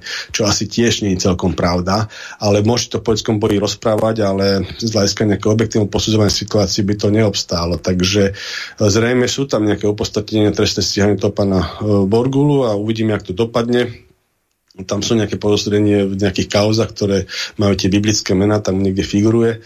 Takže to tiež je osobná rovina, čiže vlastne on, keď hovorí, že on vyjadrí nedôveru tej vláde, vystúpil z toho klubu Sme rodina a teda za to, že Mikul zostal o funkcii, že nevyvodili zodpovednosť a tak ďalej, tak proste on teda hlasuje za vyslovenie dvore vlády. Takže sú tam takéto rôzne, by som povedal, ako hovorí pán poslucháč, vydieračky medzi nimi, a mnohé tie spory sú aj osobné a tak ďalej. Takže nedá sa povedať, že jedna vec je osobná rovina a druhá vec v zásade uh, je tu zodpovednosť za štát. Hej?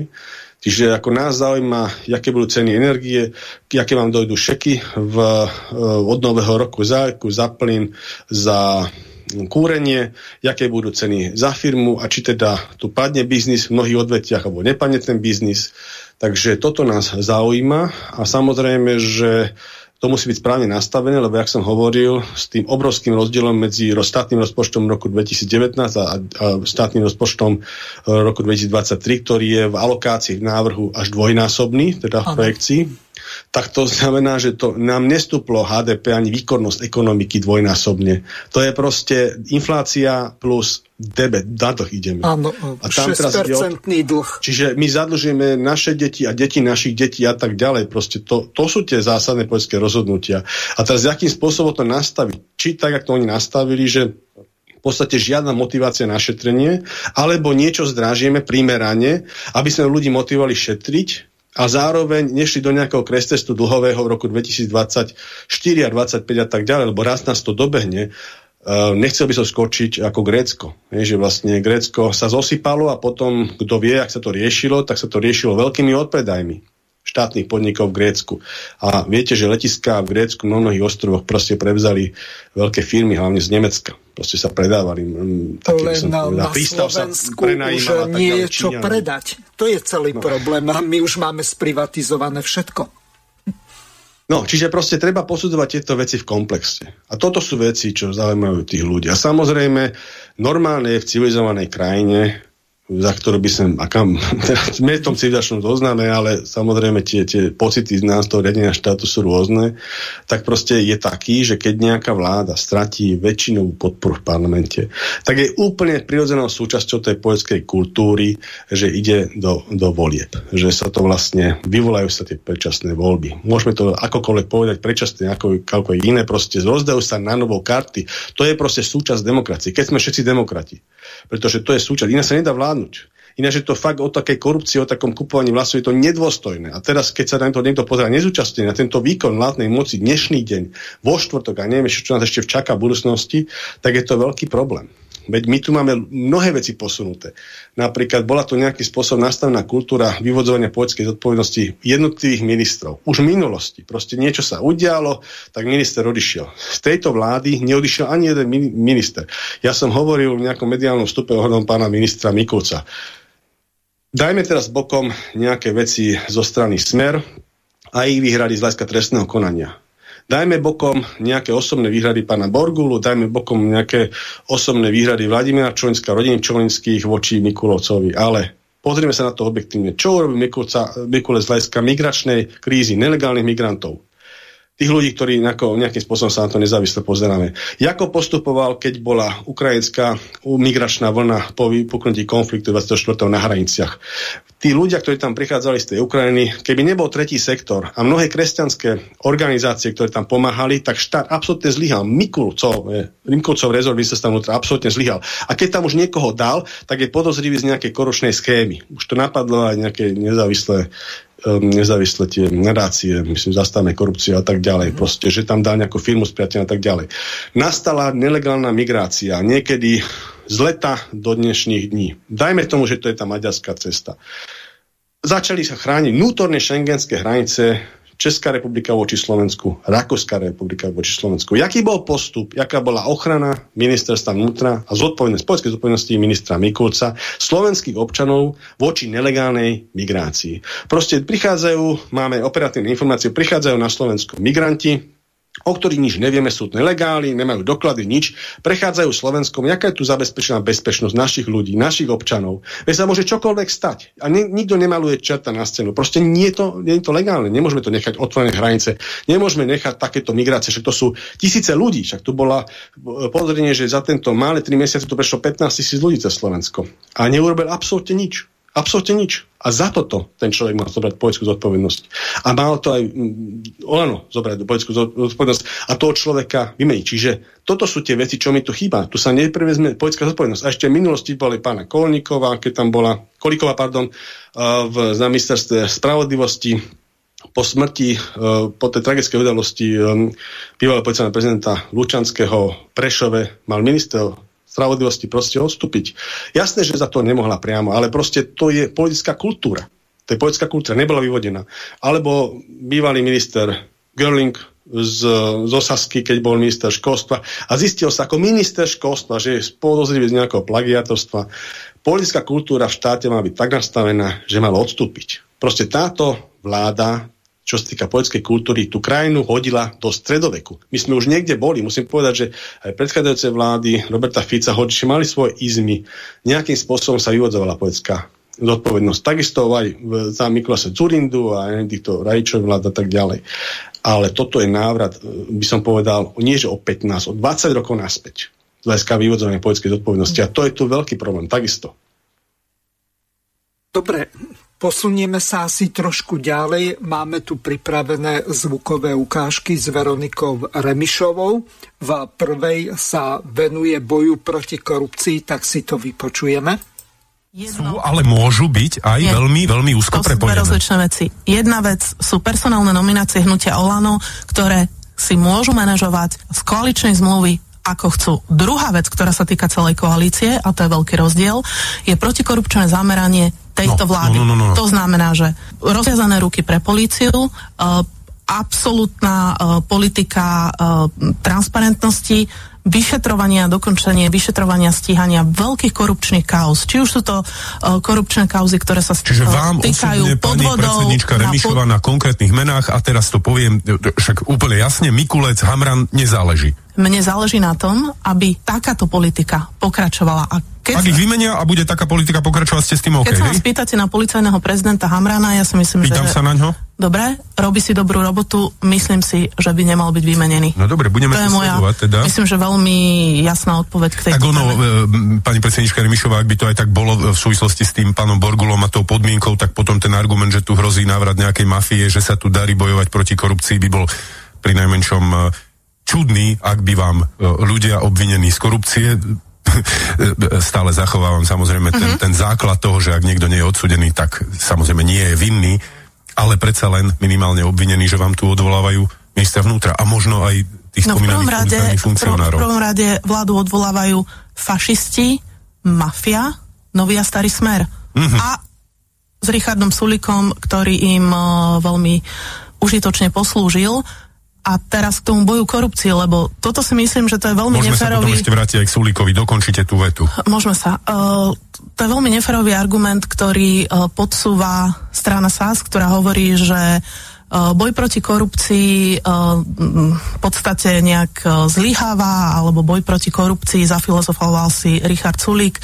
Vládna koalícia odozdala do rúk Žilinku. Takže aby bolo jasné, boj proti korupcii absolútne nezlyháva. Ja neviem, eh, eh, v akom vesmíre môžete povedať, že boj proti korupcii zlyháva, keď sa vyšetrujú najväčšie kauzy, ktoré sa nikdy predtým nevyšetrovali. Je momentálne je 17 uh, e, obvinených, obžalovaných, právoplatne odsudených. Medzi nimi sú vysokí policajní funkcionári. Je to uh, špeciálny prokurátor Kovačik. Je to, sú to funkcionári uh, finančnej správy, uh, pani Wittenbergerová. Sú to ľudia, ktorí sú obvinení z úplatkov. Sú to ľudia, ktor- pri ktorých bolo podozrenie, že dávali sledovať hmm. občanov a novinárov. Napríklad je tam bývalý, keď už spomínate pani Wittenbergerovú, aj bývalý druhý šéf, respektíve ešte pred ňou šéf finančnej správy pán Imrece, čo je zábavné, teraz sme sa dozvedeli, sme si prečítali v novinách, že jeho manželka v hotovosti si kupuje nejakú luxusnú drahú vilu vo vychytenej e, pri Bratislavskej štvrti, tak však to je pravdepodobne, uh, vyšetrovanie nie je ukončené, on sám je vo vyšetrovaní,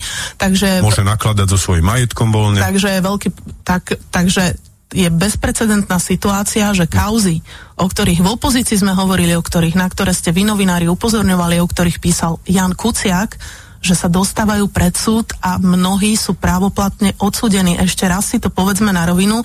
Táto situácia za posledných 12 rokov to si nikto nemyslel, že taká ano. situácia bude. Dobre, a teraz druhá aby vec. sa vám to ale... nerozpadla, tá argumentácia práve tým, čo sme spomínali. Uh, ja by som sa vrátil možno ešte k tomu Sulíkovi. Prepačte, ešte ja len dokončím. No tak dokončite. Uh, pána generálneho prokurátora Žilinku. Mám aj na neho keď otázky. Richard, no však. Richard Sulik hovorí, že vládna koalícia odovzdala boj proti korupcii do rúk generálneho prokurátora Žilinku, tak uh, tu si treba úprimne povedať, že kto za pána Žilinku hlasoval. Aj časť poslancov SAS. Presne tak. Áno. A e, pán Sulik si telefonoval s pánom Gučikom, to, ktorý u neho loboval za pána Žilinku. Zatajil to aj pán Žilinka, zatajil to všetkým koaličným partnerom aj pán Áno, paradoxne to prezradil Sulikov poslanec na jeho kandidátke, on ktorý dostal. dostal. Takže keď hovoríme o tom, že kto odovzdal niečo do rúk pána Žilinku, tak boli to všetci poslanci v parlamente, ktorí za pána Žilinku hlasovali. A tu poviem jedným dýchom, poslanci za ľudí do posledného poslanca za pana Žilinku hmm. nehlasovali, lebo my sa riadíme hodnotami, princípmi a zdravým Na tom rozumom. nie je čo spochybniť. E, na druhej strane, ako by ste sa postavili k, k argumentácii očami kritikov, ktorí by mohli povedať, že vyčítate teda strane Sloboda a Solidarita, že sa spolčuje, aj pred chvíľočkou ste to povedali, pod návrh na vyslovenie nedvory vláde mu boli dobré aj podpisy Pelegriniho, Sakovej či Žigu, ktorý je obvinený z korupcie ale vy už ani neriešite, pani predsednička Remišová, že vládnete s Borisom Kolárom, ktorý má fotky s mafiánmi, ktorý má v klube poslanca LSNS pána Šimka, ktorý k nemu z, z tej strany e, podporcu neonacizmu e, prešiel. Či s tými v úvodzovkách tvrdými konzervatívcami, s ktorými veľmi, veľmi radi spolupracujete a najmä hnutie Sme rodina, no tak dáva to celé logiku? To je také ako, že vy si hovoríte, že on, oni spolupracujú s fašistami, oni hovoria, že vy spolupracujete s fašistami, ale fakty sú aj na ich, na ich strane, je to pravda. No neviem, do akej miery je to pravda, pretože pána Šimka z Rimavskej soboty primátora nazvať fašistom, tak to je veľmi ďaleko za hranou. On nikdy sa nehlásil k nejakému nacizmu alebo neonacizmu ani k Tisovmu štátu. To, že prešiel na tej kandidátke opakovania, že je opakovane zvolený aj za mestského, pardon, za poslanca VUC, tak to je jeho šikovnosť a to, že videl, že ľudová strana naše Slovensko sa rozpada, tak hľadal si možnosť, keď videl, že to radikálne neonacistické krídlo je v republike. Tam, čo v podstate ostal Kotleba so svojím bratom, a to je asi tak všetko, tí umiernení Kotlebovci, tak to je LSNS a teraz vidno, že tvrdé neonacistické jadro tak podporuje republiku. Ako sa vy na tento problém dívate? A takisto môžeme rozobrať aj tú ďalšiu vec, ktorá sa týka samozrejme Remi, Veroniky Remišovej a jej tzv. boja proti korupcii. Ja nevidím, že by niektorá veľká ryba, nejaký predseda politickej strany bol zavretý. Nie v base Fico, nie v base povedzme Danko, Bugár a ďalší, ktorí tu 10 ročia vládli. Nech sa páči. Ja vždycky sa nejakým spôsobom vyjadrujem. Ja si myslím, že tu nás sa troška aj v tom rozhovore zamotáva a to je problém aj niektorých mainstreamových novinárov, že ten termín e, fašista, fašistické hnutie a tak ďalej sa, tá ostrakizácia týchto niektorých e, názorov e, sa už nadužíva a potom sa do toho zamotávajú a toto to, to, to, to bolo aj toho príkladom. Ja zásadne tento termín nepoužívam a nejednoznačne sa vyhraňujem programov. Proste to je jasné, ako je, sú tu poetské subjekty a jasne hovorím, čo je problém v programe v takom smerovaní štátu, v takom odvetví a tak ďalej, v posudzovaní týchto vecí. Takže to je taká moja pozícia, ale tomuto musím povedať tomu rozhovoru, ktorý bol veľmi čarovný, Veronika Remišová je naozaj no, uh, bolo, tam, bolo tam vyjadrovanie sa smerom k tomu generálnemu, projektoru, uh, generálnemu prokurátorovi pánovi Žilinkovi. Uh, treba povedať, že my sme to hovorili ešte, keď sa nejakým spôsobom uvažovalo o obsazovaní týchto funkcií naši, vo vašich reláciách a teda v mojich tých tých vyjadreniach bolo, že vlastne, aby sa zvážilo, že to sú ľudia z jedného, z jedného prašiaku aj pán Žilinka, aj pán Lipšic. A je to problém, pretože aj tí iní generálni a špeciálni prokurátori boli z jedného prašiaku a bol to problém. Bol to iný prašiak, ale bol to jeden prašiak.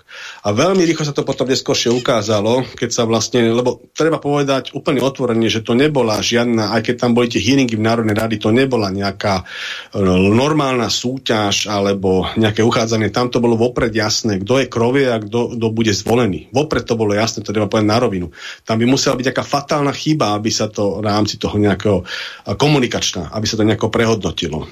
Ale to tá nenastala, takže jednoducho dohoda, ktorá bola robená v zákulisí, tak e, platila.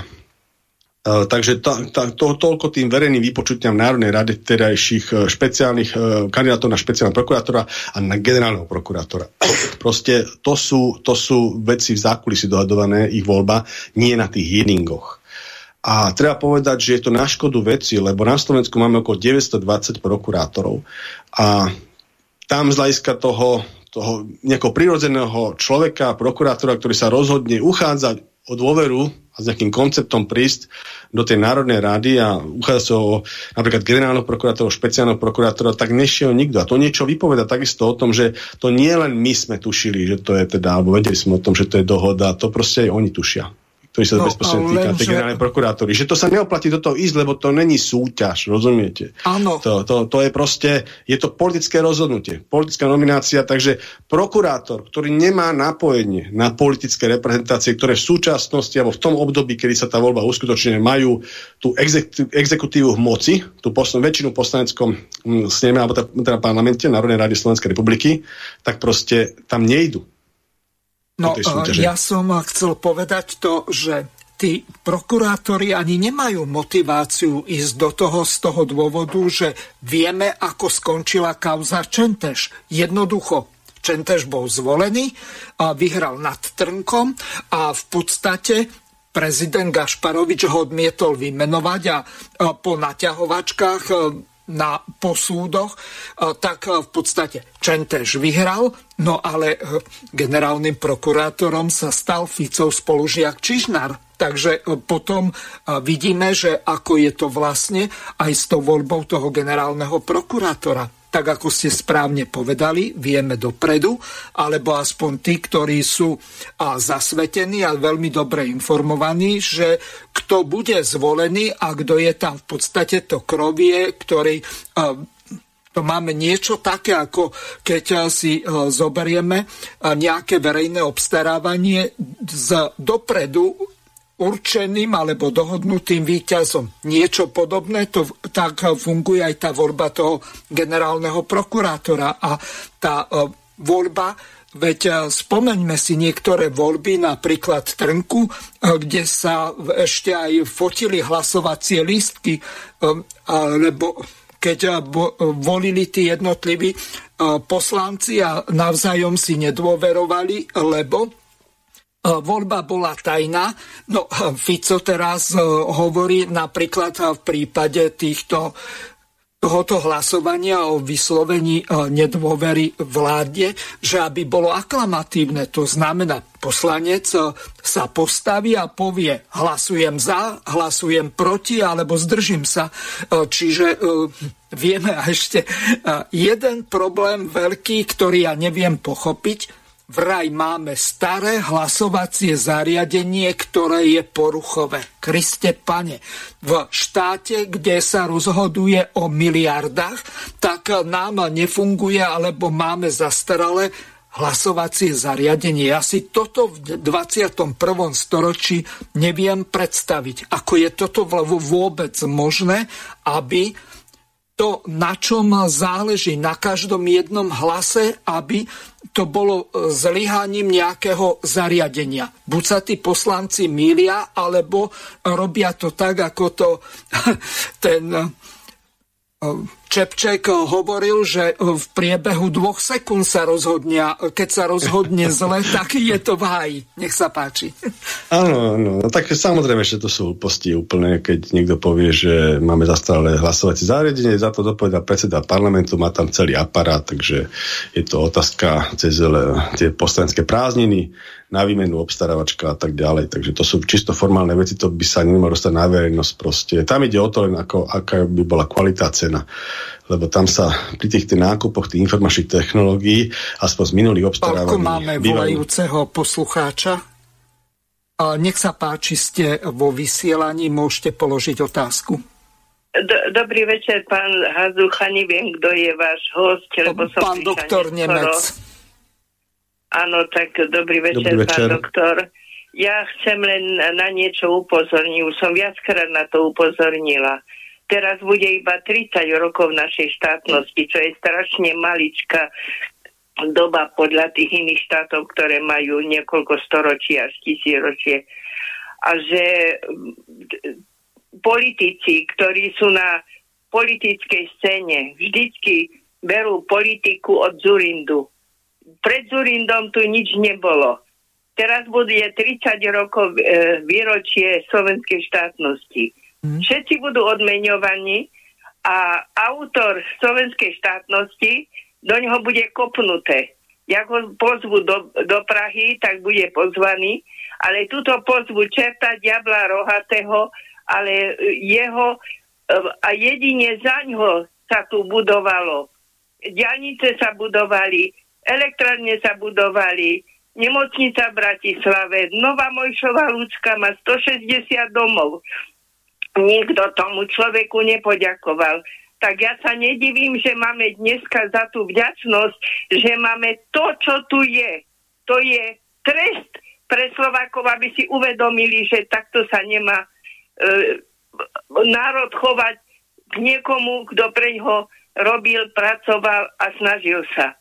No krásne ste to povedali, slobodný vysielač dáva vysielací priestor pánovi Mečiarovi, tak aspoň takýmto spôsobom eh, sa mu vieme poďakovať. No ale to, akú máme politickú kultúru, to už my ako ľudia, ktorí pracujeme v médiách, veľmi ťažko vieme od nejako ovplyvniť. Viete, viete pán, pán Hazucha, ja chodím do tej obce Novej Mošovej Lučke, čo bola v roku 94 až 98 postavená s celým vybavením krásne domy, a keď som hovorila tým ľuďom, že mali by ste sa tomu autorovi poďakovať, no tie domy sa nám nepáčia, nie sme spokojní. No tak ja koľko razy máš srdce boli. A mm-hmm. srdce, keby druhí ľudia toto dostali, Keby to boli dostali ľudia z Oravy, tak by mu poboskali pety. A čím ďalej je slovenský národ aký si taký nevšímavý, nevďačný a strašne ma to trápi. Strašne. Prajem vám e, príjemný e, koniec besedy. Ďakujeme veľmi pekne. Palko, nech sa páči, môžete pokračovať, alebo prejdeme na ďalšiu zvukovú ukážku. Ešte by som povedal tomu, môžem tomu generálnemu prokurátorovi, čiže, čiže títo boli zvolení vlastne z jednej, toho prašiaku, aj generálny prokurátor Žilinka, aj Daniel Lipšic ako špeciálny prokurátor a samozrejme, že svojou činnosťou potom môžeme hodnotiť a porovnať to, komparovať, ak si správne povedali, s predchádzajúcimi generálnymi prokurátormi, však treba povedať, tá latka alebo špeciálnymi prokurátormi bola nastavená veľmi nízko. Takže títo môžu byť len lepší, ale ako, aby boli lepší oproti e, tandemu, ktorý tam bol pán Kováčik alebo pán Trnka, tak to je veľmi málo, čo by sme chceli ten posun z hľadiska výkonu prokurátory alebo špeciálne prokurátory. A tiež treba povedať, že to, čo hovorila Veronika Remišová, že tam nejako dištancovala od toho voľby Žilinku, tak treba povedať, že vlastne um, tedajšia ministerka spravodlivosti, však ona ho predsedovala pána Žilinku. A to bola ešte vtedy strana za ľudí a pani predsednička bola už vtedy pani predsedničkou strany za ľudí a pani uh, ministerka Kolíková bola uh, ministerkou za stranu za ľudí. Takže nemôže povedať, je pravda, že tam nejak tí ľudia potom vystupovali a neviem, niektorí poslanci zo strany voči ním, e, voči tej nominácii a voči tej voľbe, ale ministerka nie. Takže ministerka ho podporovala. Takže treba to týmto spôsobom. A tiež nie je pravda, že sa o tom vôbec predtým nediskutovalo, o nejakej postavení generálnej prokuratúry, kompetenčnom postavení generálnej prokuratúry. Však to bol aj predmet uh, odbornej diskusie vo voľbách 2020 hľadiska kompetencií generálnej prokuratúry. Veď boli, boli, aj by sme to hovorili vlastne ešte v rámci tej kandidatúry vtedejšej strany, že um, bola tam možno súkromnej obžaloby. To znamená, aby nebolo to absolútne právo generálnej prokuratúry niečo zastaviť a keď je dôkazná situácia veľmi silná alebo nejakého prokurátora, tak proste máte formu a možnosť zo zákona aj súkromnou obžalobou dať na súd a keď to súd zobere, tak to môže s tým pracovať a potom, keď vlastne by ten pôvodne zastavený E, pokyn zo strany prokuratúry konať a vy by ste dali na súd a uspeli by ste ešte vo váš prospech rozhodol súd, tak ten generálny prokurátor, ktorý to chce zastaviť, tak by musel vyvedieť tú zodpovednosť, alebo voči nemu ten, ten, ten prokurátor, tak generálny prokurátor voči prokurátorovi by musel vyvedieť zodpovednosť. Čiže my sme sa rozmýšľali sa na tom aj, aj odborných, odborných témach, to som nevedel ja tie diskusie, ale právnici trestní právnici a ľudia, ktorí majú s tým skúsenosti, tak proste nie je pravda, čo Veronika Remišová v tom rozhovore, že sa tam vôbec neuvažovalo, že to bola novinka spal to z neba s tým pánom Žilinkom a s nadožívaním toho paragrafu. To nie je pravda, proste rozmýšľalo sa. Však sa hovorilo aj dlhodobejšie, že vlastne ten moskovský model tej generálnej prokurátory uh, sa rôzne kompetenčne upravoval, však na základe aj minulosti nejakých rozhodnutí, tak sa niečo upravovalo, takže tá diskusia to stále predbiehala. No samozrejme, že aj prebieha, lebo treba povedať, že ten paragraf 363, ktorý sa teraz akože nadužíva, v niektorých kauzách bol použitý, to nechám na diskuziu pocitovú, kto si ako čo myslí, treba to rešpektovať, lebo zatiaľ to je zákonná možnosť, ale v rámci politických nejakých rozhodnutí, politických strán, subjektov sa to dá kedykoľvek kompetenčne zmeniť, ale viem, že táto vládna koalícia proste na tom nemá zhodu. A to, čo hovorí pán premiér Heger, to, čo do, do nekonečna stále opakuje, však nejakou komisiou, čo tam majú a že sa o tom rozprávajú, tak to skončí voľbami buď predčasnými alebo, alebo riadnymi. Proste tá, tá, tá komisia e, v tejto veci sa súčasného zloženia vládnej koalície neurobi nič, to je viac menej, viac menej jasné. A treba povedať aj z objektívne nejakého hodnotenia, tak e, za generálneho prokurátora sa postavili aj všetci krajskí prokurátori. Z paragrafu 363, e, že vlastne ten paragraf zabezpečuje to právo a, a v podstate e, z hľadiska jeho uplatňovania generálnym prokurátorom ako považujú za nehodne sa k tomu z hľadiska politiky vyjadrovať alebo, alebo politickej reprezentácii. Čo si myslím, že má svoje rácio. Samozrejme, politici e, sa majú vyjadrovať vecne a keď treba, tak legislatívne veci upravovať. Pretože keby sa rozhodli upraviť paragraf 363 akýmkoľvek spôsobom, keď ten návrh budeme väčšinou na Národnej rade, tak proste generálna prokurátora sa musí len zákonu prispôsobiť. Takže ako toto je tá pozícia. A keď na to nemajú silu, tak nemali by to nejakým spôsobom slovne a, a ostrakizujúco napádať. Proste to je súčasť aj slušného správania určitej politiky, aj, aj, aj, aj rešpektovania kompetencií v štáte a vozdelenia kompetencií v štáte. A takisto to, by som povedal, spada aj pod súdnu moc proste.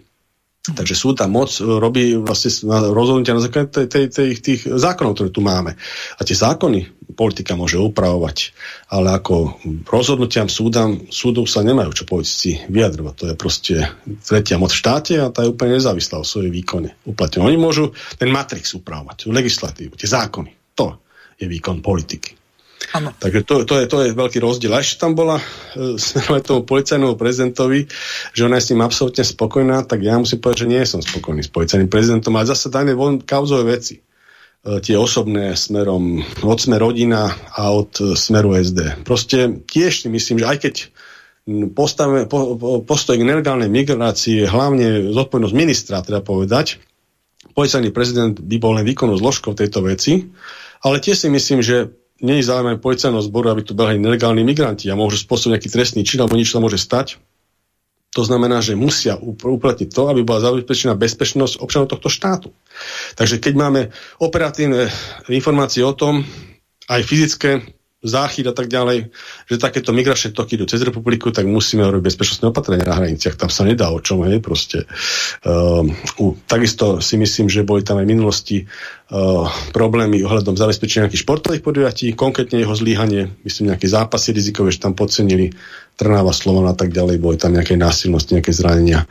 Tiež by som mu to dal závrub podcenej situácii bezpečnostnej okolo týchto vecí a takisto sme tam mali ešte záchyt nejakého bezpečnostného incidentu s biskupom Halikom, myslím, to bol na pohode, ano. kde tiež došlo k dehonestujúcemu napadnutiu a znevažovania cirkevných e, symbolov a tak ďalej nejakými účastníkmi. Neviem, ako dopačilo šetrenie, či bolo vôbec spustené. Takže ako by som povedal, že nájdu sa tam nejaké objektívne veci, ktoré by som mu dal závru policajnom prezidentovi. Takže nie, myslím, že nie, nie, nie je celkom na mieste, že je to ako bezproblémový bezproblémové fungovanie. Mimo, mimo tých základných kaos, ktoré, ktoré tu fungujú. No on má ešte kauzy s verejným obstarávaním pre ministerstvo vnútra a ďalšie kauzy, takže asi sa posunieme ďalej. Ano, ano. Veronika Remišová ten paragraf 363 k tomu povedala nasledovne. Otázka je, otázka je, ako to skončí, pani predsednička Remišová, pretože, a to sa dostávame práve ku generálnemu prokurátorovi Marošovi Žilinkovi, či jeho prvému námestníkovi, ktorí vedia potom tie prípady, a teraz poďme k prípadu Pčolinsky, zvrátiť použitím podľa niektorých inštitúcií, dokonca nadužitím paragrafu 363, ktorého zmenu vy máte v programu vyhlásení vlády, ale Boris Kolár odmieta zmeniť ten paragraf. Dokonca Igor Matovič už niekoľkokrát tvrdil, že priamo vydiera. No tak zasa to isté. Podstata inde. Kde? O, paragraf 363 tu máme, myslím, že od roku 2005 doteraz, do, dokiaľ nebol zvolený pán Žilinka, tak o paragrafe 363 ste zrejme nepočuli ani Ale počuli, vy. počuli, počuli, pravda, že? A uh, nebola to celospoločenská diskusia, pokiaľ no, viem, tak nikdy. bola to diskusia minimálne, minimálne v odborných kruhoch, viete, až kým samozrejme nezačali byť obviňovaní poslanci Národnej rady Slovenskej republiky a nezačalo, to takto, nezačalo sa to takto riešiť, ale ano, vráťme sa k tej, tej pointe no, veci. Čiže paragraf 363, 20 rokov v zásade žiadny problém nebol On sa menil ešte aj počas radičovej vlády. No, čiže nebol zásadný problém. Zásadným problémom sa stal v rukách uh, pána Žilinku. Nesúhlasím, ktorý... nesúhlasím, pani predsednička Remišová. Ak by to nebol zásadný problém, tak vy by ste si nedávali jeho zmenu priamo do programového vyhlásenia vlády. Ak by to nebol zásadný problém, Maro Žilinka ako kandidát na post generálneho prokurátora by pri verejnom vypočutí pred parlamentným výborom, pred poslancami Národnej rady, pred celou touto republikou nehovoril, že 363 im robí šarapatu vo vyšetrovaní. Pán moderátor, mňa nemusíte, je, no, nemusíte no, absolútne tak, tak nehovorme o tom, že to nebola vážna vec a venujme sa dnešnej veci. A tomu, ja že ho nedokážete zmeniť. No, ešte, ešte raz, prosím vás. Uh, ja hovorím to, že paragraf 363 pred 20 rokov nebol problém, pokiaľ ho nezačal nadužívať uh, Maro Žilinka. Áno, a používa ho špeciálne v prospech, respektíve nadužíva ho v prospech hlavne nominantov Smeru alebo politikov Smeru, čo si myslím, že je alebo veľký problém. Alebo sme rodina. Takže toľko Veronika Remišová. Nech sa páči, pán. Áno, v podstate to, tej diskusie je celkom dobre opanoval ten moderátor, to sme už hovorili, že ten paragraf 34 není proste problém súčasnej vlády a len pána Žilinku. On sa používal aj v minulosti, dokonca aj niektorí novinári ho dostali, takže to by som nejakým spôsobom hm, nedával do tej roviny, ako pani Remišová to dávala a tiež je smiešne, ak som hovoril, že oni sa dávajú do pozície nejakej protikorupčnej vlády, proste ktorou nie sú. Uh, tá korupcia sa aj teraz deje, je pravda, že uh, vždycky je tá tendencia vyšetrovať tú korupciu uh, z predchádzajúcich vlád, je to o mnoho jednoduchšie, ale skutočný boj s korupciou sa ukazuje, ako viete, vlastnú, vlastné vládne obdobie je zbavovať. To znamená, pre túto vládu je relevantné, jak sa dokáže vysporiadať napríklad s kauzou Vladimíra Pčolinského. To je relevancia. To je, to je vizitka, jak sa dokáže uh, pán uh, generálny prokurátor z toho vecov vyspredať, alebo špeciálny prokurátor a tak ďalej. A treba povedať, že um, oni dosť útočia toho Maroša Žilinku hľadom teda generálneho prokurátora na tú 363, ale treba sa zamyslieť aj nad tým, že vlastne jaká je kvalita toho vyšetrovacieho procesu, zrejme aj z druhej strany, či je dostatočne pripravený ten materiál na to, aby obstál pred súdom, či je dobre urobená tá dôkazná situácia, podchytia z formálneho hľadiska. A či sa nevolia, nerobia až príliš veľa formálnych chýb, na ktoré zasa treba povedať, to sú veľké ryby, čo tam sú, majú dostatok finančných zdrojov, to znamená, že dokážu si zaplatiť e, veľmi solidných odborných advokátov, advokátske týmy dokonca, Takže oni potom vedia veľmi cez formálne veci, formálne dostatky uh, tie veci napádať a možno budú aj na také formálnych veci úspešní. Uvidíme, jak to dopadne na tých súdoch. Takže ako, a tiež by som nehovoril všetko, len že to je vec uh, posudzovania na strane paragrafu 364 alebo generálnej prokurátory, tam by som povedal aj posudzovanie tej práce toho týmu vyšetrovateľov a samozrejme aj posudzovanie súdov, kvalita súdov a tak ďalej. Takže ako to je väčší súbor. No tak bohužiaľ Maro Zilinka sa stal terčom určitej proste politickej hry. politického tlaku, politickej hry, ale treba povedať, že skôr mi to prípada v niektorých veciach aj tak, že vlastne je to, pravím, že oni to môžu upraviť legislatívne, kedykoľvek, len ne, nedokážu to spraviť, nemajú, to, nemajú tú silu v tej koalícii hlasovaciu, proste je tam koaličný partner, ktorý má iný názor tak si myslím, že keď to nedokážu, tak nemali by si vyvršovať tú svoju neschopnosť zmeniť tie veci na útoky na generálneho prokurátora a na jeho uplatňovanie toho paragrafu 363. Proste treba priznať to, že vlastne problém v tom, že není na, tom, na tej úprave toho paragrafu e, politická zhoda v rámci koalície. Alebo nebola nikdy. Dobre, posledná alebo predposledná zvuková ukážka. Veronika Remišová o tom, že sústavne vyjednávajú, rokujú ako to rokovanie vyzerá, tak vám povie teraz.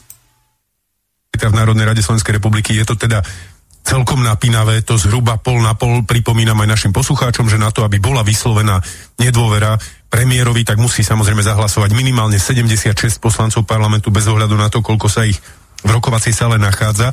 Čiže ak je to tak napínavé, v zákulisi sa asi celkom horúco a, a, a horlivo rokuje. Môžete to potvrdiť? Tak to však je samozrejme, že zajtra to bude napínavé hlasovanie. Richard Sulik hodil do riadenia štátu ani nie, že granát, ale doslova atomovú bombu. Tu ma skôr mrzí, že to urobil práve pred v čase, kedy sa nastavujú všetky schémy pomoci, potrebujeme pripraviť všetko tak, aby tá pomoc od 1. januára pre ľudí, pre podniky, pre verejný sektor nabehla, čo, uh-huh, čo uh-huh. vôbec nie je jednoduché.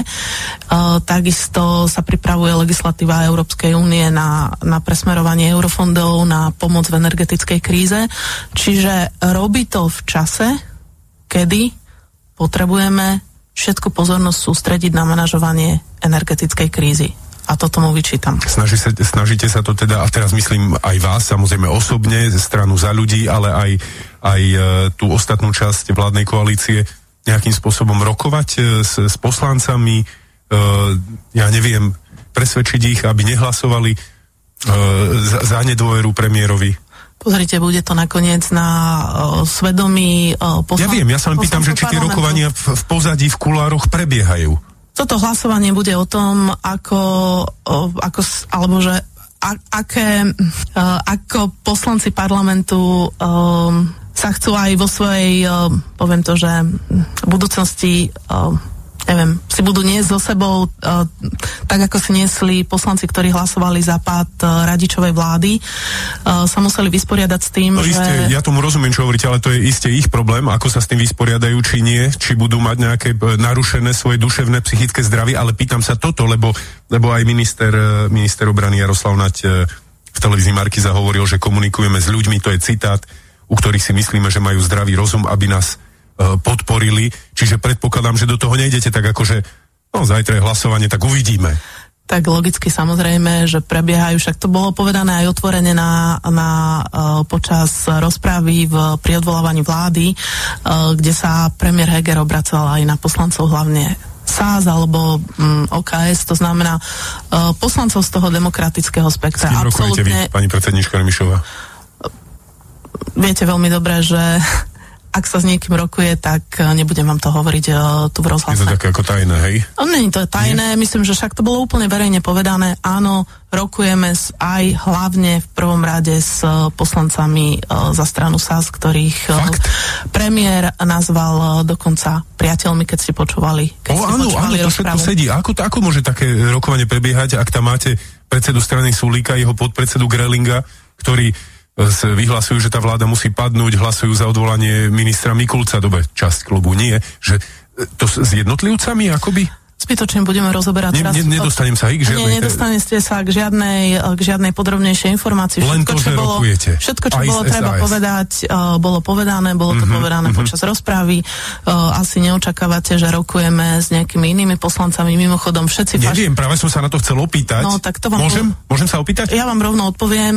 Uh, Tomáš Taraba, Štefan Kufa, Filip Kufa, Martin Borgula, Slaviena Vorobelová, Martin Čepček a tak a ďalej. A ste dostali, myslím, že um, jasnú odpoveď, čo sa týka um, poslancov, ktorí sa hlásia bývalých alebo súčasných z republiky alebo LSNS, tam myslím, že tá odpoveď bola jasná, kde oni povedali, že do nohy budú hlasovať za uh, Richarda Sulika. Čiže... Hej, Slavina Vorobelová, pokiaľ som pochopil, tak ona hovorila, že ona sa rozhodne až v ten deň toho hlasovania, že či tam niečo, viete, nejaké obchody, nejaký biznis tam nelieta vo vzduchu? No, určite akýkoľvek biznis uh, dôrazne popieram. Hej? Viem ho úplne vylúčiť, áno.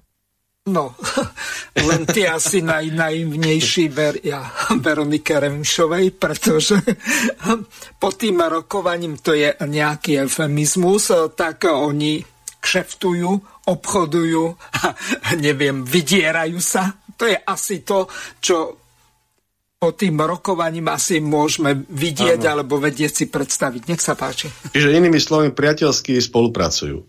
Ehm, tam zaujímavé bolo v tom, že táto Veronika Remišová je taká podobne prostoreka ako ten pán Čepček a tam sa celkom dobre objavujú také tie techniky manipulatívne a vlastne, ak sa tie, ten politický marketér funguje v tej komunikácii jednotlivých tém alebo politický marketing funguje, tam v podstate ide o to, že oni neustále ako menšinová vláda, lebo sú akože menšinová vláda. Hej. Uvidíme, ak dopadne e, hlasovanie vo štúde vo 17.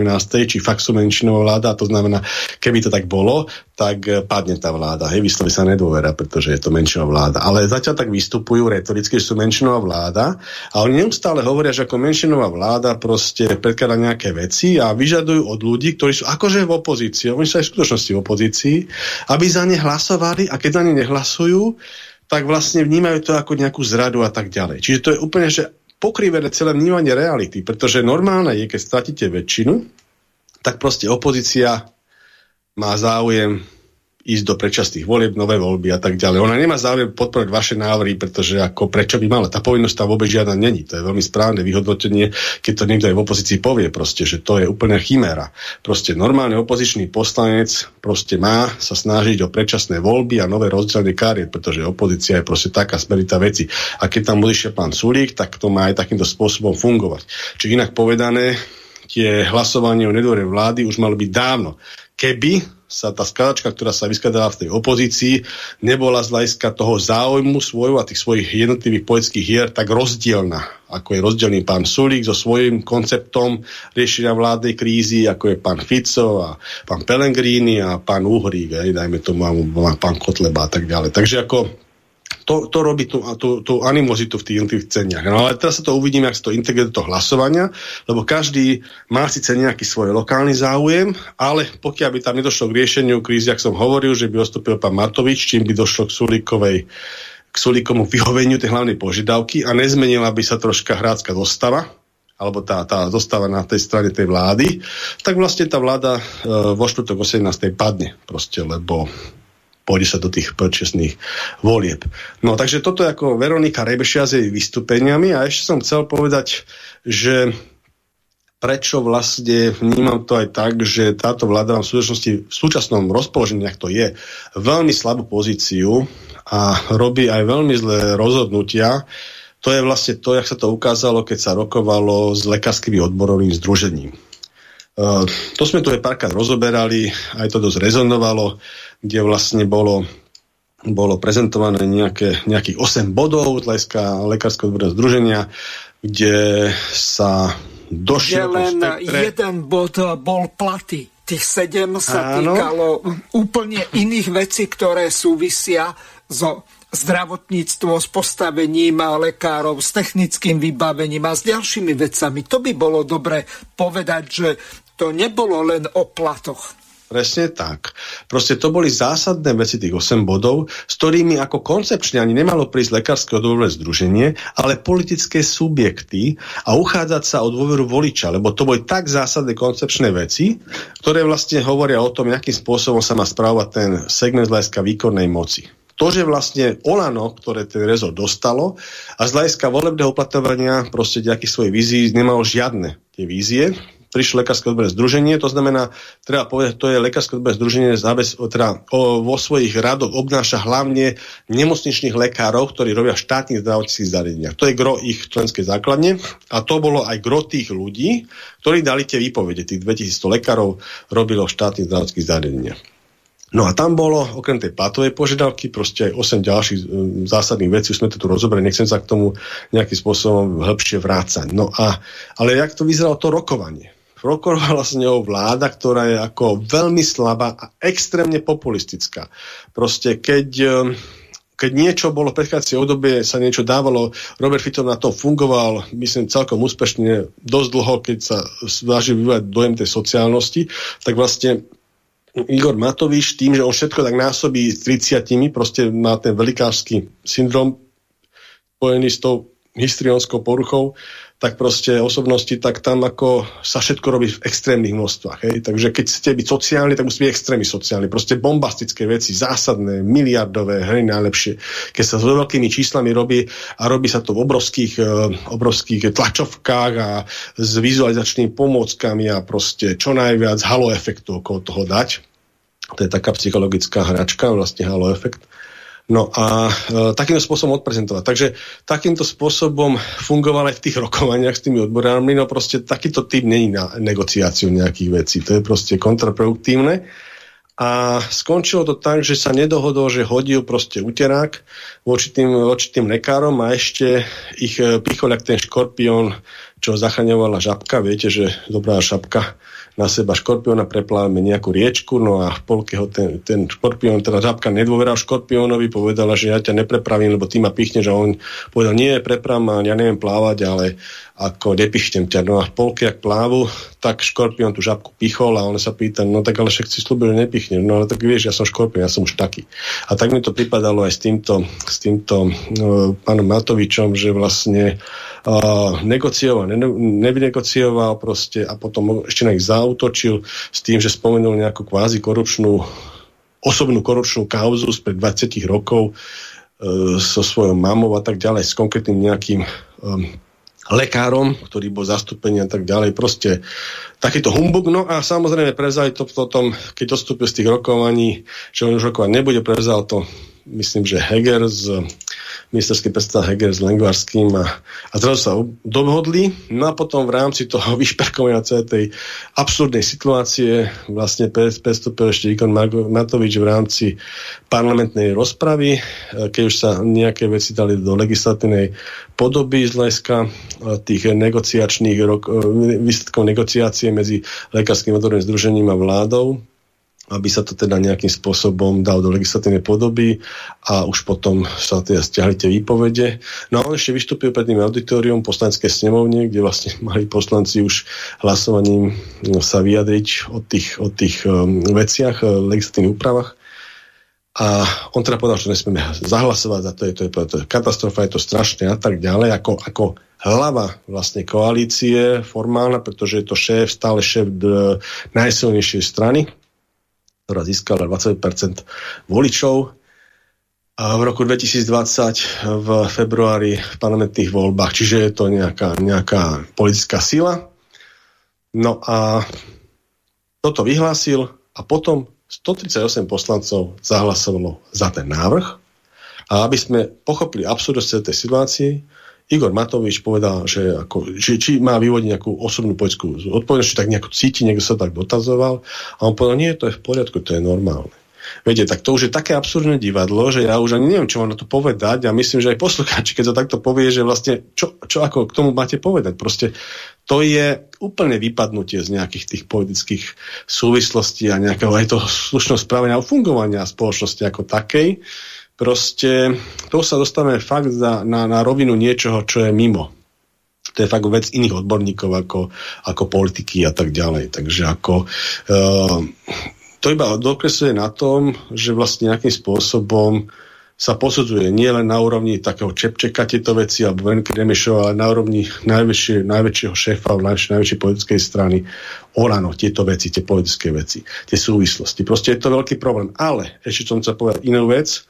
V zásade potom vznikol ďalší poput, že populisticky sa e, vynegociovali, musím povedať, veľmi dobré platy pre tých nemocničných lekárov, ale je to čisto selektívny prístup k nemocničným lekárom a začína sa ozývať E, sektor ambulantných lekárov. Takže, e, a potom zase aj učiteľov. Proste, ak urobíte nejaké extrémne populistické rozhodnutie nejakej veci, tak sa rozbehne celý balvan týchto vecí. Takže treba na to myslieť, že proste, keď ste veľmi slabá vláda a chráni vás populizmus, hej, extrémny populizmus, tak proste môže to skončiť na tej gréckej ceste. Ja ako, toto som chcel ešte k tomu povedať, ale vidím, že už tam ubieha čas, takže by som sa ešte raz chcel Mirko poďakovať za ten priestor, ktorý sme 2,5 roka vyplňali. A teším sa teda na vlnách Slobodného vysielačia, na novú reláciu, ktorej budeme sa stretávať s našimi poslucháčmi a bude sa volať konzervatívna pozícia. Výborne, takže bolo mi cťou a ja vám chcem tiež veľmi pekne poďakovať Myslím, že tieto relácie splnili účel, že sa naši poslucháči v rámci politických rozhovorov dozvedeli aj od vás o mnohých iných veciach. Možno sám ste boli, ktorí e, nie ste povedzme v parlamente alebo nemáte vyštudovanú politológiu. O to je to od vás cenejšie z toho dôvodu, že mnohí nemajú ani toľko odvahy alebo seba vedomia rozhodnúť sa takto vystupovať v slobodnom vysielači, pretože to nie je jednoduchá vec. Takže, Pálko, ešte raz veľmi pekne ďakujem za spoluprácu a teším sa na ďalšie relácie v slobodnom vysielači. Uvidím, že ktorý z tých hostí, lebo pár profesorov by veľmi rado chcelo, či už zo Slovenska alebo z Českej republiky, mať e, ten e, po vás uvoľnený vysielací priestor, takže uvidím, s kým sa dohodnem, kto bude záväzne ochotný raz do mesiaca chodiť do týchto relácií. Takže v novej relácii vám prajem veľa úspechov a veľmi rád si ich vypočujem. Do počutia.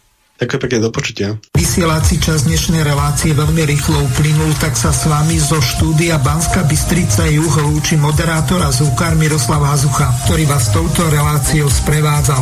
Vážené poslucháčky a poslucháči, budeme veľmi radi, ak nám zachováte nielen priazeň, ale ak nám aj napíšete vaše podnety a návrhy na zlepšenie relácie, lebo bez spätnej väzby nebudeme vedieť relácie zlepšovať, za čo vám vopred veľmi pekne ďakujem.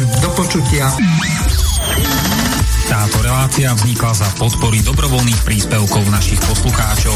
I ty sa k ním môžeš pridať. Viac informácií nájdeš na www.slobodnyvysielac.sk Ďakujeme.